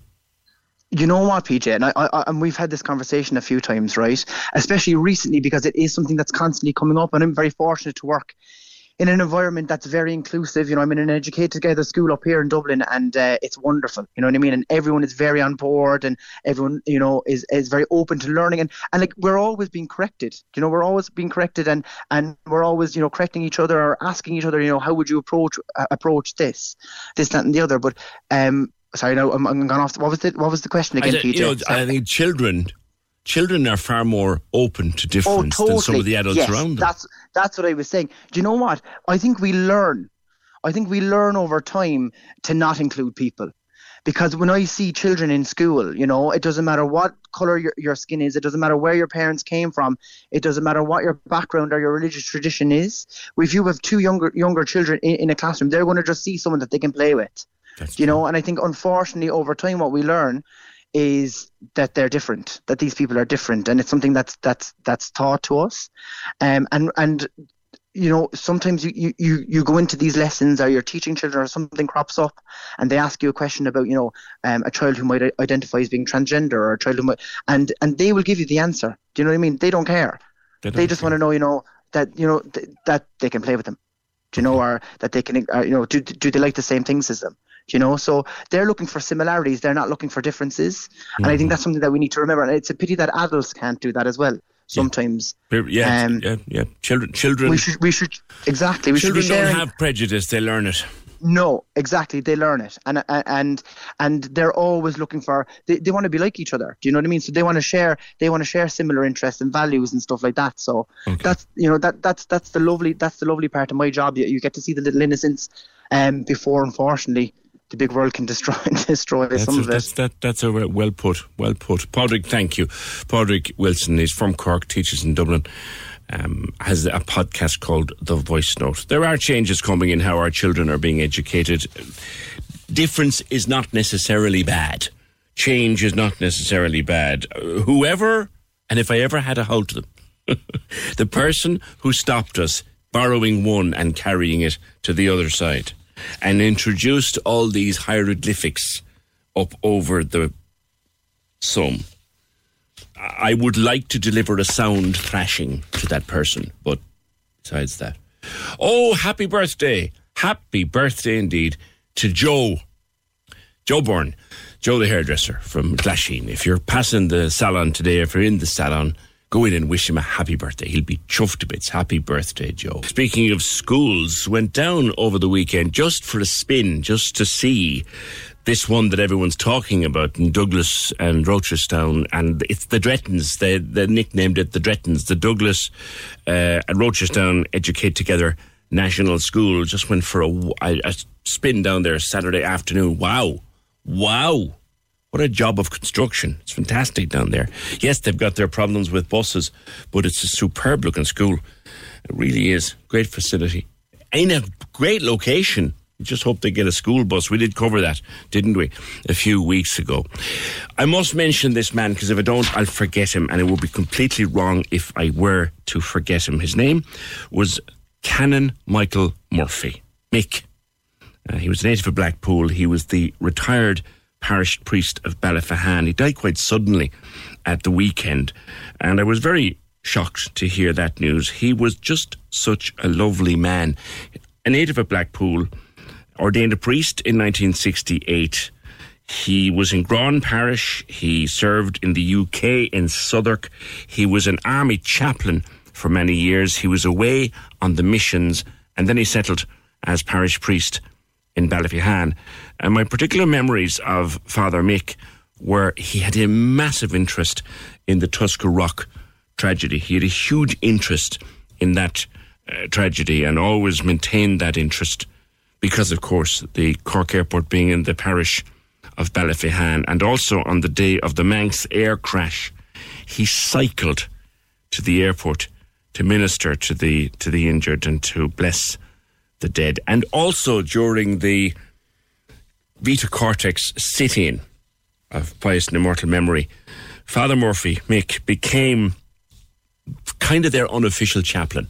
And he would have mass there, and he would come down and pray with them. And he was just a lovely man, just a lovely, lovely human being. I was very fond of him and very sad to hear of his passing at the weekend. Join the conversation.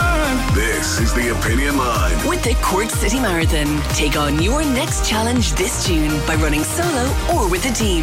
Register at corkcitymarathon.ie. Cork's 96 FM.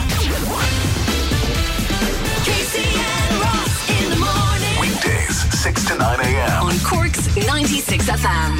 We worked with a fella that we all called Ash Wednesday because his name was Mark. Lads, we have an absolutely horrific salesman in our place. We call him Speedboat. Speedboat. No sales. There's a fellow in our workplace called Mirrors. You ask him to do something, he'll say, I'll look into it there for you. Where's Mirrors? He's looking into it. There's a girl in our place who's beautiful but not very bright, and everyone calls her Lava Lamp.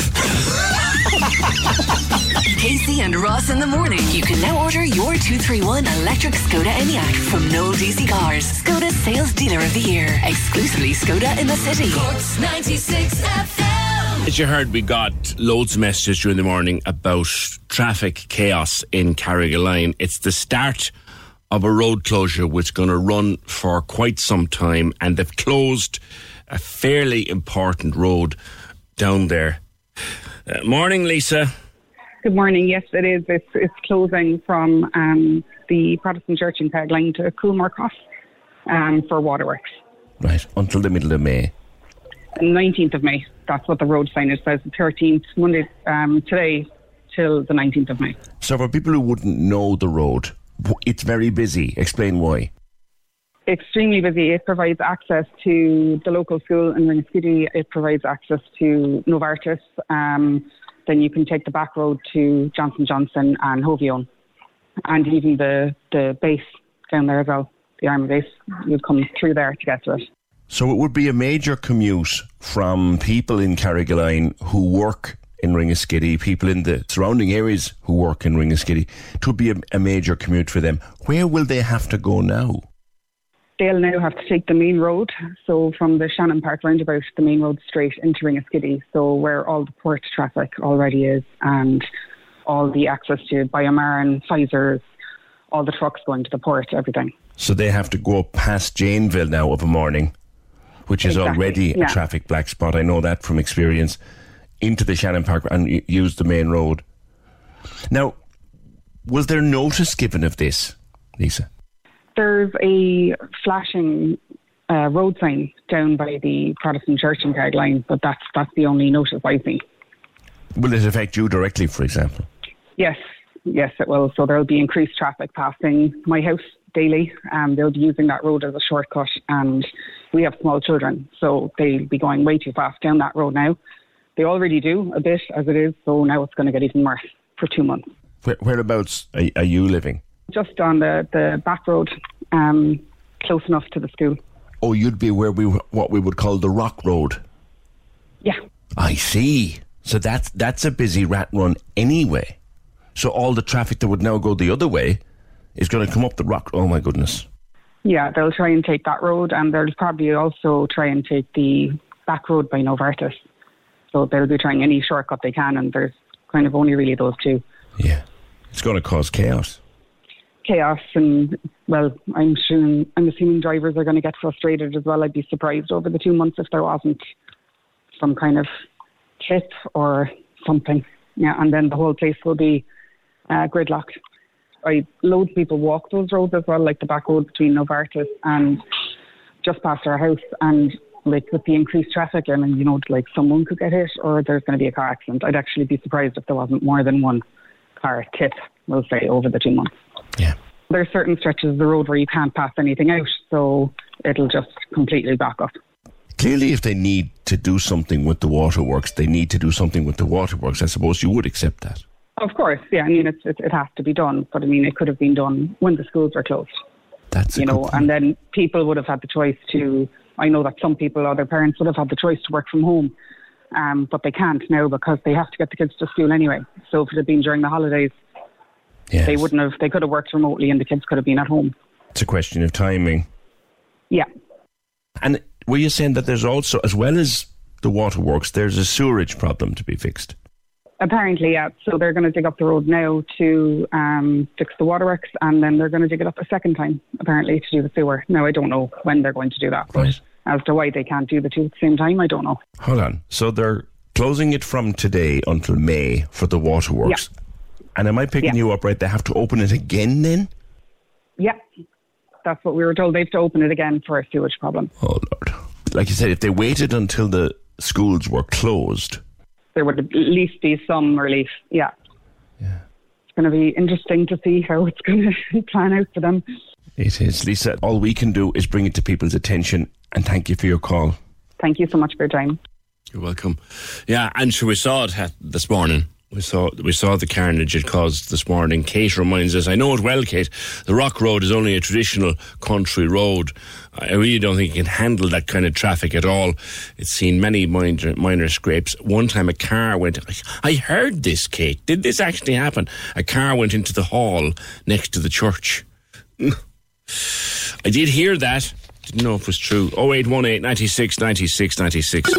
Join the conversation. This is The Opinion Line. With the Cork City Marathon. Take on your next challenge this June by running solo or with a team. Register at corkcitymarathon.ie. Cork's 96 FM. The lines are live. Hello. Join the conversation. Call 0818 96 96 96. Text or WhatsApp 083 396 96 96. Email opinion at 96fm.ie. This is The Opinion Line with PJ Coogan. Cork's 96 FM. On the roadworks in Carrigaline, in response to Lisa, Dennis says, PJ, what doesn't that woman understand? If the job on the water needs doing, then it needs doing. Does she have an alternative? She does actually, Dennis. She said, why not do it in the summer when the roads are quieter and children aren't going to school? And I would 100% agree with her there. Plus the fact, in the summer, the days are longer. You have sunlight before we're up. You have sunlight into the evening. You could lengthen the day, you'd have less traffic on the roads, schools would be off, and it'd be safer and might get it done faster. That's kind of what Lisa's suggesting. She knows the water work has to be done.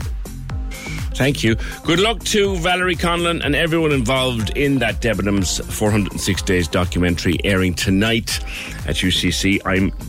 Unfortunately, I have an invitation to go, but I can't go.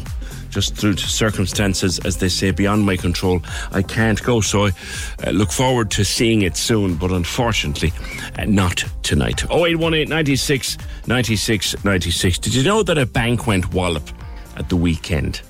A bank did. A bank went bang at the weekend. And it's a big story because it's one of the biggest lending banks in terms of technical startup businesses in the world. And you kind of wonder, is this where it all started in 2007, 2008? And could we be headed for the same scenario again? Now, one man who has connections to Silicon Valley Bank, and I think you've taken all your funds out over the weekend, is the man behind Sisu Clinics, the chain of Sisu Clinics. Pat Phelan joins me. Pat, good morning. Morning, PJ. How are you? I'm very well, sir. Tell me, first of all, before I ask you what happened to it, why is Silicon Valley Bank so important?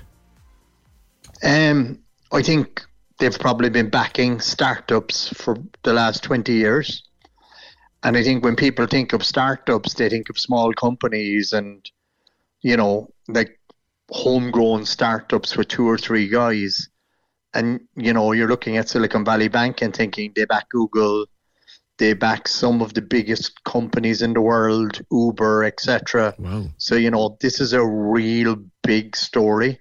You know, 200 billion hole that developed all last week. So it's a much bigger story than people imagine. If their clients are, like you said, Google, Uber and the like, how did this happen?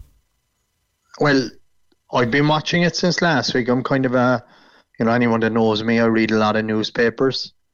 And it kind of started the week before last where they moved to shore up their balance sheet, and which kind of worried a lot of people. I started seeing it on Tuesday in the Wall Street Journal where their balance sheet needed help, and they sold something that they had bought into, and they sold it at a $1.8 billion loss, which kind of spooked people. They were kind of, you know, how quick do these guys need money? What's going on here?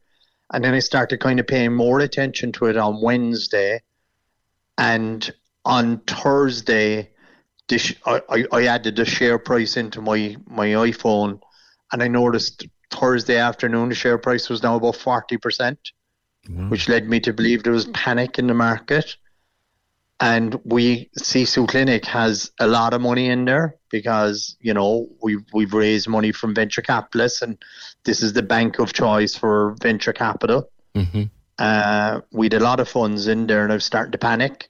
And by Thursday night, kind of between 7 and 8 Irish time, the stock price was down 60%. And, you know, it's not as if we're being Irish, we're not all aware of what's happening here. Mm-hmm. And I thought there might be a run on this tomorrow, and in a couple of weeks' time, it might be difficult to get the money out. So I just rang Paul Healy, who's our COO, and I said, you know, move the funds now, right this minute. And that was 8:57, and we pulled out, and it was a lot of money now, PJ, multi-millions. We pulled it out immediately, and at 9 o'clock, they blocked all further transfers. Whoa. So we were 3 minutes out. A lot of Irish companies were... You know, speaking to one founder in particular who'd have almost $10 million in there. And, you know, he spent the weekend almost throwing up. I had messages from tons of large Irish companies that, you know, it looked as if it was transferred, but there was no sign of it on the other end yet. Yeah. And then last night the Fed, they tried to sell the bank over the weekend and there were no buyers, which is really unusual because it's a very good commercial bank. Mm. And the Fed stepped in last night, burned the bondholders, burned the stockholders, and said that all depositors would be made whole today. But there's a kind of a secondary story. Two other banks nearly went down. So Signature, which is a Bitcoin bank, went down, is gone. That ceased to exist yesterday in New York. And another bank, First Republic, which is a major bank, had to actually shore up its balance sheet from the Fed yesterday. And I think what happened was people were probably there last night, the Fed thinking, we have to sort this before Asia opens for business because they're guaranteed would have been contagion today. So they said, we'll take all the risk on the government. Everyone is safe. And this morning, the UK version, SVB UK, was sold to HSBC for £1. I heard that earlier on. Explain how that works. Like, how do you sell a bank for £1? Well, I think HSBC took on the risk. So they covered all the depositors. Now, they're easily covered because they have assets of 28 billion and deposits of 20 billion. And they said, look, this is going to be known as SVB from now on. But I think, I don't think this story is getting enough attention. You could have actually having a financial meltdown today. This is the thing. And watching your tweets at the weekend and hearing you explain it now, this has slightly scary echoes of the last time banks started going to the wall. You're not a man that engages in hyperbole, but you certainly call something as you see it. Are we in danger of another crash here, or has it been rescued in time? I think what happens is, and I think a lot of people don't understand banking. When you deposit your money in the bank take your money and work with it. It isn't that you're depositing the money, you're actually loaning them your funds. Yeah. And like, if you think about it, Sisu Clinic had multiple millions in that account, and that's for our growth in the US and our growth in the UK and our growth as a business. But the government guarantee in the US was only 250K. Yes. So you really have to think about, one, where is your money? And two, is it guaranteed? And what's the government guarantee? Mm. So we were, you know, like, as I said, I spoke to definitely 5, maybe 7 Irish senior business people over the weekend who had no access to their company funds. Wow. And this deal done this morning then, or over the weekend, for selling it for £1, does that save those people? Like, would that have saved your skin if you couldn't get the stuff out? It would. Yeah. It would, but that, you know, I'm very glad I got it out, but these people are all my friends. Yes, of course, Pat. And, you know, it was no good saying, I'm all right, Jack. But, you know, I think it was 25% of 142 billion was withdrawn on Thursday. But that left 100 billion sitting there at risk. And, you know, it's great to see the Americans reacting like that and saying, listen, we're burning the bondholders, we're burning the stockholders, but we're protecting the people.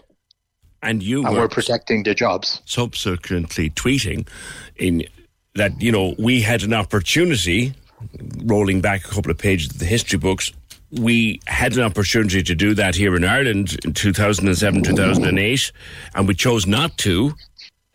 Now... No, from a nation point of view, who knows? You know, I was asking the question in reality, but like, you know, you look at the results and, you know, all we needed was a bit of backing and a bit of patience. It all came right eventually. Mm. Will this come right, do you think? I think people will have got a big fright. I know, particularly with there's been two Bitcoin banks fail over the last couple of weeks, and I think there's certainly a bit of nervousness around all the coins. Mm. I think the market was up today 9%. But I think so far today, the stock markets are reacting negatively. I know the European stocks are all down, and it'll be interesting. Looking at the WSJ there a while ago, it looks as if it might be a break even there, where I would have hoped that it would be, this would very popular sentiment, and it doesn't seem to be. For the ordinary person going about their ordinary day, working their ordinary job, Pat, do these kind of things have implications day to day? Oh, absolutely. Well, if you think about it, look at the people I just spoke about probably employ between them a couple of thousand people in Ireland and England. Right. If you can't grow your business and you can't make payroll next week and people can't be fed, There you go. I mean, that's the story. This is, we've decided on trickle-down economics, and that's where we're playing. Yeah, I have you. You're very involved, Pat, while I have you there, with another business as well, which I've seen an awful lot on Instagram about. And I think Tony Martin is involved as well. Limbo. Oh, Limbo. What the Limbo hell is Revolution? Limbo Revolution is kind of, to me, it's the easiest way to lose weight. Technically, it's a platform.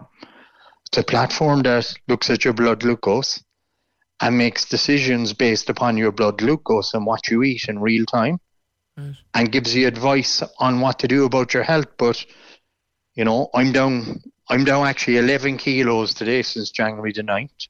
Wow. Just eating exactly what I'm told based upon my blood glucose. And are you exercising like a mad thing? No, I do bike, ski, row in Douglas a couple of nights, 4 nights a week for 45 minutes. And that's it, nothing else. Nice. So a bit of cardio. But, I've always done a bit of cardio. I'm fairly okay on the fitness. But this just tells me what to do, when to do it, how to eat, and what not to eat. It's like an app. It's incredible. It's an app. It's an app, but we've got a blood glucose in your arm. We've got our own watch, and we've got our own scales. So if I was to describe it, it's probably a digital coach on your arm 24/7 working with only you. Yeah. I saw you breaking up a burger and chips meal the other day. So did 118,000 other people. It was the highest hits we've ever got. It's just handy, because I'd be on the road a lot, and when you're on the road and starving, you tend to grab a protein bar or something else that's full of sugar. Whereas now you can just stop in Mickey D's or, any one of them, throw away the bun and eat the meat. And that works perfect. All right, Pat. Lastly, you were they're telling me here you were pre-diabetic before using Limbo, which is that's some achievement. I was 18 stone 6 years ago. Yeah. Yeah. Lastly, coming back to the Silicon Valley Bank, is it panic over, or what will you be watching and business be watching over the days and weeks to come? I think people will be looking at a lot of the startup banks, how they're capitalized,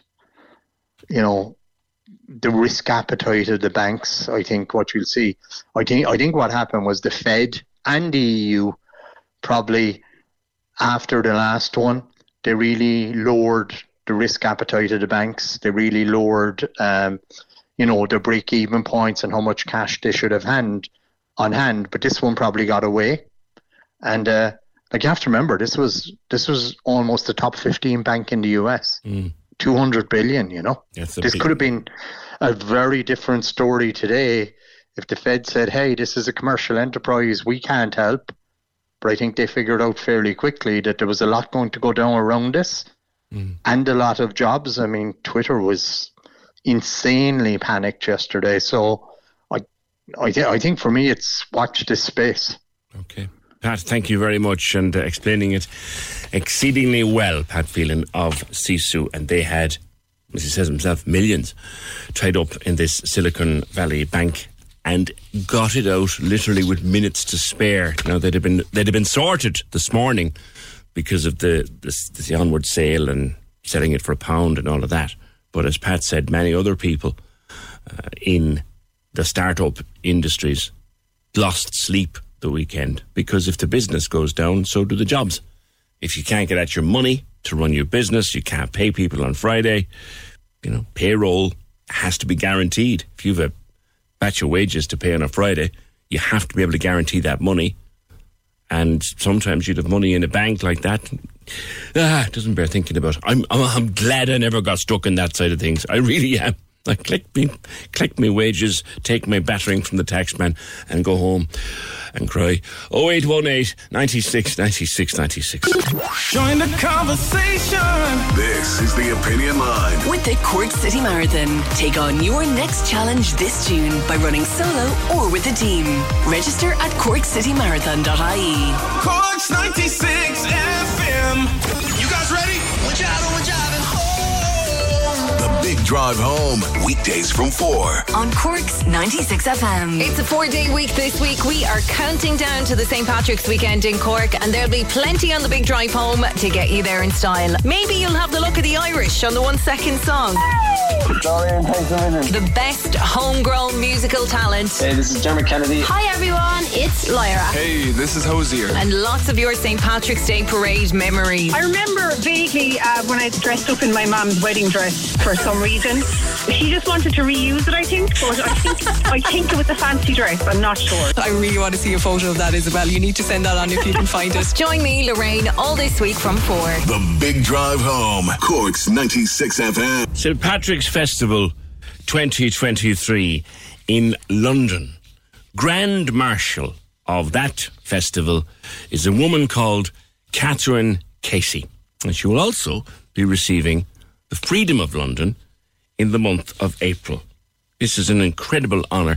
Her mum was tweeting about it, and there's a lot of articles been written about her work with the Irish in London over the last number of years. Catherine, good morning. Good morning to you, PJ. Congratulations on the Freedom and indeed on the Grand Master. Tell us a bit about yourself for those who might not be familiar. Okay, well, I'm a proud Cork woman, first and foremost, and I left Ireland in 1988, and then when I was just 2, obviously, I wouldn't be giving away the full age, and that was after I graduated from UCC, and just went off with big dreams to travel the world and, follow a career at the time in the leisure industry, and it took me into different parts of the world. I was living in Asia, places like Thailand, Malaysia, Singapore, Taiwan, and returned to London, actually, in sort of, I think, 1999 it was. And a few years later, I got involved in the Irish community. And my first real sort of significant role with the community was managing the Irish Cultural Centre in Hammersmith, which is it's a venue that was set up with sort of two aspects to it. One was serving the community from an advice point of view, and the other was cultural promotion. So promoting, the music, the dance, film, and all aspects of Irish culture. And it was the most incredible role, actually, because I met so many amazing Irish people during those 7 years when I managed that centre, from all generations. So we were dealing with, people who'd come over in the 50s, who'd attend the tea dances they used to hold there twice a month. And you'd hear all the stories they had to tell. Some of them were amazing, some of them were sad. And then we had the younger generation coming in, learning Irish dancing and, having lessons in traditional Irish music and the Irish language as well. So it was a really incredible part of my life. And then how the connection with the St. Patrick's Festival came in, I was actually invited to join the Mayor of London's advisory St. Patrick's Festival Advisory Board back in 2009, and ended up chairing it for 10 years actually, and then I had the most incredible privilege offered to me recently when they asked me if I'd actually be Grand Marshal for this year's festival. So it's been an amazing journey in my community, in our community over here in London. It is, I think, something we easily forget. Possibly younger people might forget it faster, just how important the Irish are in London, just how influential they are at all levels, and just how ingrained in London the Irish are. Oh, you're 100% correct, because everywhere I look, and even before I became heavily involved with the community myself personally, there are Irish people. They're knitted through the spirit of this town. In every walk of life, whether it's teaching, nursing, you know, construction, business, everywhere. And what makes being Irish so, I think, so special is that we have just this relational way about us that helps us navigate, you know, even challenging times, actually. If you go back into the sort of 70s and 80s when things weren't so easy over here for being Irish, just that way that people have of the Irish people have of, as I said, being relational really serves us, you know, as a nation and in the Irish diaspora as well. Even during the Troubles, and I knew people who lived there during the Troubles, even during the Troubles, the Irish, it was recognised by many, many English people that we weren't terrorists. We were just ordinary people. This crazy nonsense was going on north of the border. We'd no control about it and shouldn't be judged for it. That was the experience of a lot of people, but not everybody. Yeah, that's correct. And the thing is, right, when you look at the demographic of the population in this country, so the island here, actually in Great Britain, so many people, you know, have an Irish connection. So, and that's going back generations. And, you know, if I pop into a black cab in London, you know, as soon as they hear I open my mouth, and of course I'm a chatterbox because I come from Blarney, they'll say, oh, you've got an Irish accent. And then it'll be like, they'll tell me their Irish story. It could be their grandmother, their great-grandmother, their partners, you know, child, you know, all sorts of connections. And people love to share their Irish story. So it's just, we're sort of, as I said earlier, we're kind of knitted through the history and the fabric of this country. The connections are much tighter than we perhaps always really realise. And it goes back generations. Yeah. It's like, I'm reading here, and I wasn't aware of this. The Mayor of London's St. Patrick's Festival is one of the biggest St. Patrick festivals in the world. Tell me a bit about the history of it. Okay, it's an interesting history because before it became the Mayor of London's St. Patrick's Festival, it was just the St. Patrick's Parade. And I don't mean just, but that's what it was originally formed as. And that was started back in the 50s. And it was, you know, when the streets weren't as friendly as they are now, or as receptive. But these brave souls, you know, would make sure that every year they would mark the occasion by parading on the streets of London. And so... back in, I think it was 1999, the Mayor of London, who was then Ken Livingstone, had made a promise to the Irish community that he would start to help us deliver a festival that would rival the one that was being staged in New York. And to be fair, he was true to his word. He did put the funding in, and this festival has grown and grown. I think this year, as far as I'm aware, I think they put about 100,000 into running the festival. And, you know, it's approximately that much every year now. And it's a big part, it's actually the biggest festival that the Mayor's office runs in London. They run, you know, festivals for all the communities over here and the different cultures, but the Irish one is the largest. Tell me about the Irish in London network. That's something of which you're particularly proud. I am, because I started that actually back in 2014, at the time under the name of Crack It, trying to be clever, you know, the idea of cracking London and all that. And I later changed it to Irish in London Network to make it more easy for people to find. And I'd set it up originally as a sort of support network for Irish people who are looking, or Irish people and friends of Irish people actually, who were just looking to see what was going on in London with an Irish angle to it. And whether you were coming over, say moving over here, or whether you were in London and, you know, wanted to see what was going on. There's so many networks, there's so many events, there's so many sporting events, you know, great pubs and even Irish restaurants. There's so much going on in this town that's got an Irish element to it. There was nowhere you could find it all in one place. So we had a website, which we're actually currently redesigning right now, where all of that information was supplied, plus all the social media channels that go with that, you know, the Facebook page and group. As the Irish in London Network, we've got a Twitter, which is Irish in London, and LinkedIn group, which is Irish in London as well, and a very large, you know, email database for sending out information as well. Where will you watch the Ireland-England match next Saturday, and what colour will you wear? Irish, of course, PJ, for God's sake. If you cut me in half, I'm green. But to be fair, yesterday when I was Grand Marshalling, I did make sure that I had the colours of the blood and bandage on my hat. OK, because if I went back to Ireland or back to Cork particularly, you know, having given a nod to where I come from, I'm sure I wouldn't be allowed back in again. So, but to answer your question, most likely Waxies in Leicester Square. There's always great atmosphere down there. It is, yeah. And they've got Waxies' little sister as well, actually. It's up the road from there. That's a great pub.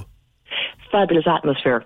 Brilliant. And it's a real place to go, if you're, especially for matches. It's pricey now, but it's a great pub. Fantastic. And congratulate yesterday. How did yesterday come about? That must have been some honour. Oh, my God. I mean, honestly, now, I have to say to you, right, I'm a grown woman now, you know, moving on, but I felt childishly excited at such an incredible honour. I never expected in a million years to ever receive anything like that. But what happened was the Community Advisory Board for the St. Patrick's Festival for the Mayor is made up of representatives of the Irish community. And they decide every year, you know, who they think would be appropriate for receiving that honour. And for some reason, they decided that it was to be me this year, to do with the work I've done in the community, because it's been quite diverse, because aside from the Cultural Centre and the online network, I also, as I mentioned, chaired the Mayor of London's St. Patrick's Festival Advisory Forum for 10 years and was part of the team that helped to save the Cultural Centre when the local council tried to put the premises up for sale. And then also went on to, you know, look after the Ireland Funds chapter, which is Ireland Funds is a global philanthropic network. So there's a GB chapter, and I was looking after that for a few years. So I've done a lot in the community, and I think they felt that, you know, someone who's actually done work in the community would be a worthy recipient this year, and I was just so blessed and privileged to be the recipient of it. So I went out there yesterday, and as I said to my family, you know, my mum and dad are living in Killeens there. Hello, everybody. My sister and my brothers and my Ballygibbonite family. You know, it's a privilege. It was a torchbearer role for me in my heart, because you're representing your family, you're representing Cork, you're representing, you know, the people who went before you from the 50s, you know, who did it in less happier times and less easier times. And our job, I think, when you get those kind of moments, is to kind of try and remember that, take the spirit with you and pass it forward in a better condition that than we find it. So for me, it was an absolute honour that I can't even properly describe. And you had the red and white on, of course, to signify. Because there's someone just on the phone there saying that was important. Yes, I'm more interested in whether she wore the Cork jersey or the Cork colours when she's Grand National. I think a Cork jersey might have been pushing it, but certainly wore the colours. Well, if they check on any of the photographs online, you'll see the red and white around my hat. Excellent. So, and you know what was wonderful about it was, as we went along, because I actually had, unfortunately, an operation in my foot a couple of weeks ago, so I couldn't walk the route. They had to golf buggy me across the route. But as I was going down that route, and the man who was driving me actually was from Bandon, Mick, a great man altogether, and the Cork Rebels took over St. Patrick's Festival, I think, this year. There was a lot of Cork people on the route, and they spotted my hat, which was great. And there was a whole, every part of the route I went along, there was this sort of, up the rebels. I shouted back at them, up the rebels. So I don't forget where I come from, I can tell you. Do you get home much? I do, yeah. I'm back sort of pretty much every month.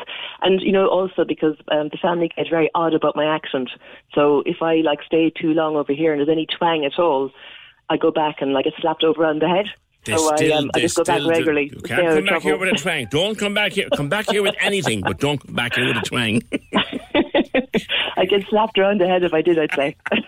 Well, congratulations on yesterday, and huge congratulations for the 6th of April. That's going to be someday. Or 28th of April, yeah. The 28th, beg your pardon. That's right, yeah. No, I'm thrilled to pieces. That's a massive honour, and there'll be another piece to that actually in September, because you have the ceremony at the Guildhall, which is a beautiful building in the city of London. And then in September, you get an opportunity to herd the sheep over London Bridge as part of becoming a freeman of the City of London. So that seems to be the part that my family are more interested in, actually, is hunting the sheep over the bridge. I can't wait to see the pictures. You'll have to wear a Cork jersey that day. Oh, absolutely, 100%. And you can hold me to it. Catriona, congratulations on everything. Wonderful to hear about your work. Catriona Casey, Grandmaster for the London Patrick's Day Parade yesterday, and to be a Freeman of London in April for her work there with the Irish community over many years. Fabulous to hear as well Waxies is still open. I haven't been there for years though. Congratulations, Katrina. We'll put that interview up as a podcast a little bit later on. Come here. A big night last night, and there was videos and lots of social content going around. March, of course, as you know, is Irish Music Month on Cork's 96 FM in association with Hot Press, and we're committed to supporting and discovering new Irish music. And last night, Leah, a Cork singer-songwriter, selected as the winner of the Cork's 96 FM Local Hero Talent Search. She was one of hundreds of acts that sent in demos to us, and head judge was Lyra, the great Lyra, selected Leah as the act to go forward against 24 others from around the country. The overall national winner will get 5,000 in cash, 5,000 worth of music equipment, their single released by Ruby Works Record, and guaranteed radio play on 25 stations. And we now wish best of luck to Leah from all of us at Cork's 96 FM. It's Irish Music Month, Irish Radio supporting Irish artists in association with Hot Press Magazine, the IBI and the BAI Sound and Vision Fund. Join the conversation. This is The Opinion Line. With the Cork City Marathon, take on your next challenge this June by running solo or with a team. Register at corkcitymarathon.ie. Cork's 96 FM. So it wasn't the night that we thought it might be, but it was a good night nonetheless. But here was the winner on the night was, I've been kind of half thinking it would happen. To my brilliant and beautiful wife, Ani, if all this shiny stuff and tuxedos goes away, I would just love to do laundry and taxes with you for the rest of my life. But this is for my dad, who, like so many immigrant parents, died young. And he is so proud of me, not because of this, but because we made this movie with what he taught me to do, which is no person is more important than profits, and no one is more important than anyone else. And these weirdos right here supported me in doing that. Everything, everywhere, winning all at once. Crossy, they swept the board. Oh, it's just, and it's one of those movies you need to have, your head needs to be at it right, you know. I think the Banshees is very basic, you know. You got two fellas, they're on an island, they don't talk to each other, let's not give the rest of the plot away. But then you got everything everywhere all at once, multiverses, parallel universes, top class actors in Hollywood, some actors that, you know, that aren't well known. And it's just a ball of, you either get it or you don't get it. I watched it and I was a bit like, oh, I don't really know, but I can see how this movie won a ton of Oscars. You know, having the likes of Jamie Lee Curtis, Michelle Yeoh as well, both also gave fantastic speeches that you just, you know, would bring a tear to your eye. Especially Michelle, where she was like talking, she basically talked down the lens to the people that are watching, and she says, if you look like me, this is for you. You know, you need to... You could be here. And the camera then immediately went to Sandra Oh, who played Yang in Grey's Anatomy, and she had tears in her eyes because, you know, like, representation matters. And I think, you know, the biggest stage in the world, it showed it last night. Yeah, I've got that clip from Michelle Yeoh. I saw this a week or two ago. I watched it and I said, you know, I kind of do believe the hype because it's such an enormous production. And huge. I'm a fan of Michelle Yeoh. I love Michelle Yeoh. I think she's great. And I was delighted for her. Let's have a listen to her speech. For all the little boys and girls who look like me watching tonight, this is a beacon of hope and possibilities. This is proof that dreams dream big and dreams do come true. And ladies, don't let anybody tell you you are ever past your prime. Never give up. That was my favourite bit, actually. Because it's great, isn't it? She's been around a while. She's done a fair few things. As I say, I like her. I always kind of said, right, if I see her listed in something, I'll watch that, because I like Michelle Yeoh. I was very pleased for her last night. And Jamie Lee Curtis got really emotional, didn't she? Do you know what? Jamie Lee, I had a bit of a moment, last night when I was watching it.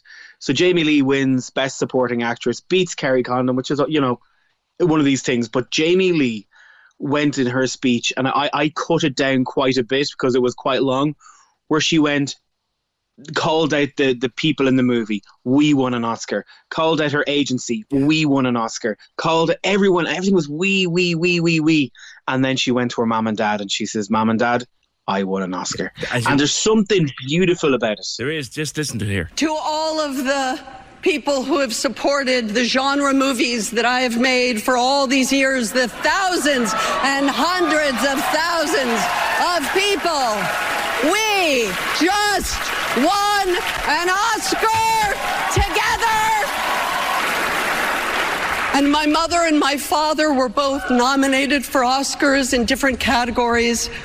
I just won an Oscar. Like, she is a veteran now. She's not, a new young thing anymore. And she's got learned enough, Crossy, to be cynical and hard-nosed. But she ain't. It's just, I don't know what it was. I'm even hearing it there again. When someone has so much in their life and so... you know, you could say powerful, but yet still she's the exact same as the rest of us, and she gets so emotional over it. It really was. I think out of her was probably the biggest moment last night for me where I was watching it. I think that the other part was, which was quite wild, right? So if you were watching the champagne carpet last night, because it's not a red carpet anymore, I don't know why they did it, but they did it. Lady Gaga arrives up wearing a Versace dress, makeup all done. I'd say it's taken hours to get her look as stunning as she is. And then she went to perform and took it all off. All the makeup gone, all the earrings, all the rings, the Versace dress. And she wore a grey top, a pair of jeans that were ripped, and no makeup, and sang that song, Hold My Hand, from Top Gun Maverick.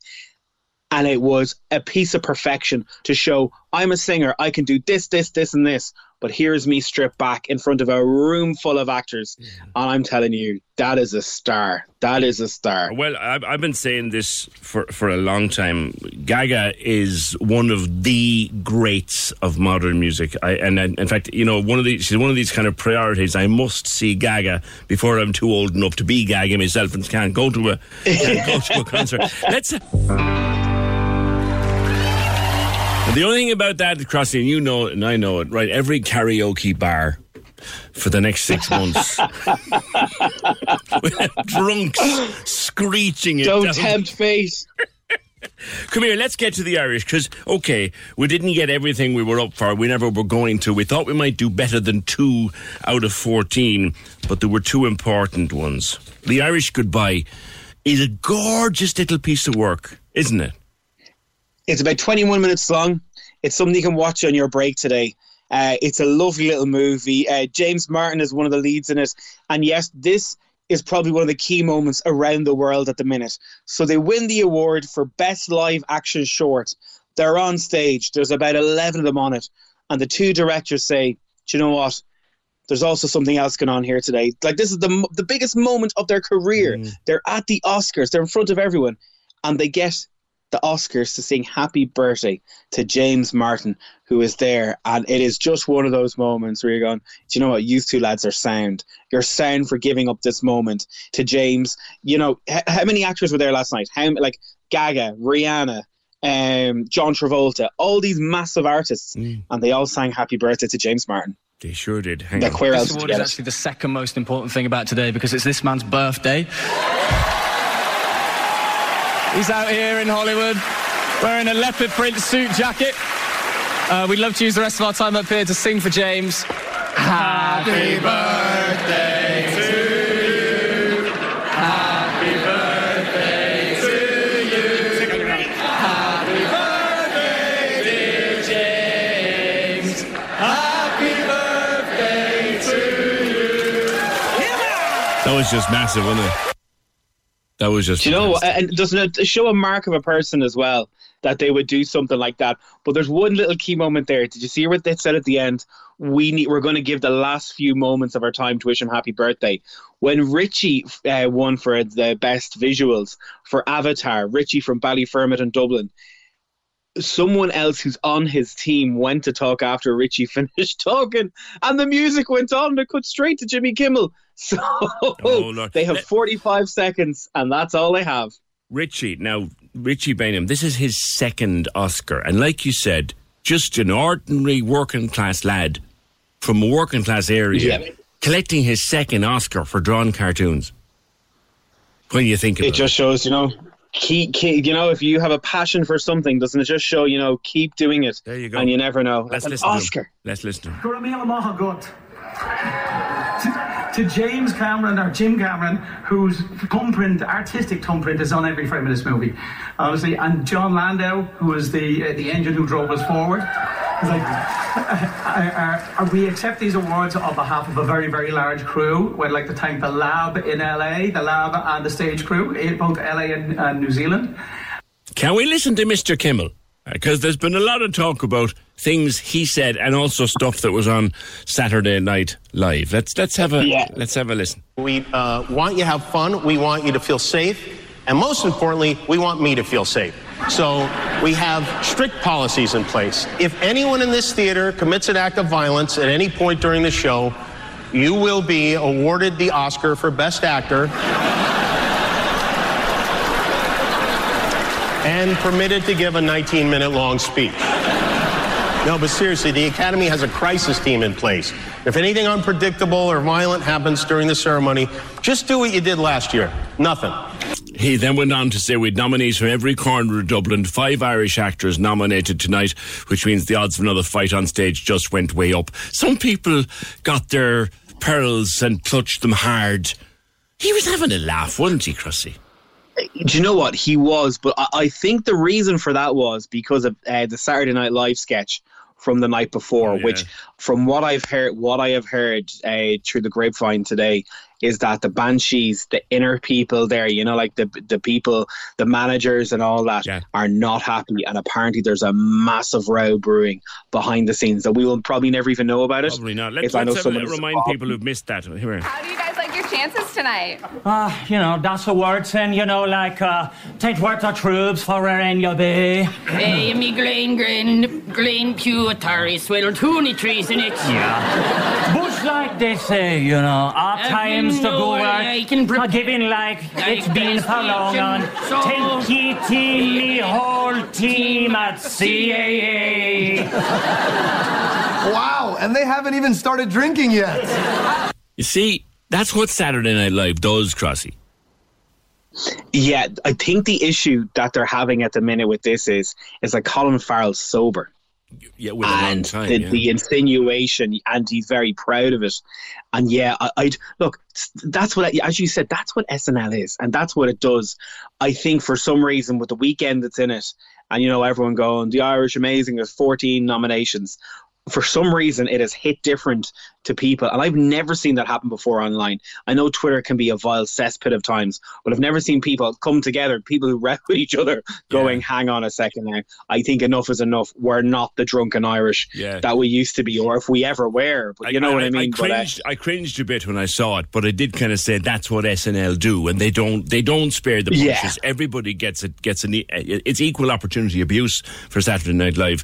That's kind of, and the thing about Jimmy Kimmel and what he said, like, people forget, don't they, Crossy? He had to submit every single word of that monologue well in advance. It all had to be approved so it could go on an Oscar and that he'd be deemed to be okay to say. So it was no surprise.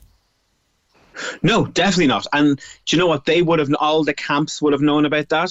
And I know there's one thing that with the SNL, I know when Jimmy was in the crowd and he had said something to Colin did turn around. And he did go, why don't you ask SNL about it? So it was a nice little dig where he was like, I've seen it. But it was mad to see Colin with his son. Like, he's gone so grown up. Yeah. You kind of forget that, that his, you kind of go, wow, Colin, you have a grown-up son. Which was mad as well. He has a son now that's the age he was when he was a pup. Do you know? God, Ballycasangel days, here we go. Joe, it was great. It was disappointing that we didn't come away with more. Were you surprised that the Banshees left empty-handed, Crossy? I was. I thought we'd get something. Now, I thought we'd get Best Actor. From just what I've heard over the past few days, it's Variety magazine, like they're online. They are Oscars overdrive. Whatever they say, go, I always find. And when they had said about the Oscars that the vote had been split between Austin and Brendan, and that was going to do really well for Colin because, you know, the rest of them would have went straight up for Colin. Because so in my head I was like, oh, Austin Butler for Elvis might just nick it. Yeah. I kind of, if it was between Brendan and Austin, I probably would have wanted Austin to win. I thought The Whale. Now you'd want a head on you to watch The Whale. It's quite deep. It's quite, you know, for this hour of the morning, like you'd be like, oh no, it's one of those movies where you'd want to have a day to be watching it. I haven't. Whereas seen Elvis, you know, very light and fluffy, but also honors Elvis Presley, and there's so much heritage towards that. So I think that was a shock for a lot of people about Elvis, about Austin Butler not winning. But again, they're all Oscar nominated now, so that can go on all their CVs and add an extra zero. Every DVD, if people sell DVDs anymore, but every copy of The Banshees ever sold or ever streamed or ever promoted will have nominated for 9 Oscars. You can never take that from them. Absolutely not, and it will be doing a lot of buying power. From what I heard over in America this week, over in LA, there's been a lot of meetings to get a lot of movies over to Ireland. I know the Minister, Catherine Martin, is in a ton of meetings, you know, saying, look, here's what we do, here's who we are. This is, you know, 40 nominations is massive. So you could see more movies. I know Cocaine Bear, the next movie, which is absolutely muck, by the way, is going to be released very soon. And that was the sounds of it. I kind of wanted to duck it, you know. I hear Joe Duffy talking about it during the week, and I don't know how many times he said Cocaine Bear. It must have been about 1,000 times people were giving out. So, yeah, I think that movie, I think people will go see it in Ireland because it was based in Ireland, but it's nothing got to do with Ireland. It's just a whiz filmed here. All right, listen, thanks to you for all of your contribution over the awards season, Crossy. We'll talk again soon. So, nominated for 14, came away with 2, but a big night for the Irish, even if they didn't win everything they were up for at the Oscars. And thanks to Crossy for being with us across awards season. We had lots and lots of fun. That's it for today. Programme edited by Emer O'Hay, produced and researched by Fergal Barry. And we shall see you tomorrow just after 9. Join the conversation. This is The Opinion Line. With the Cork City Marathon, take on your next challenge this June by running solo or with a team. Register at corkcitymarathon.ie. Cork's 96 FM. When you need mealtime inspiration, it's worth shopping Kroger, where you'll find over 30,000 mouthwatering choices that excite your inner foodie. And no matter what tasty choice you make, you'll enjoy our everyday low prices, plus extra ways to save, like digital coupons worth over $600 each week. You can also save up to $1 off per gallon at the pump with fuel points. More savings and more inspiring flavors make shopping Kroger worth it every time. Kroger, fresh for everyone. Fuel restrictions apply.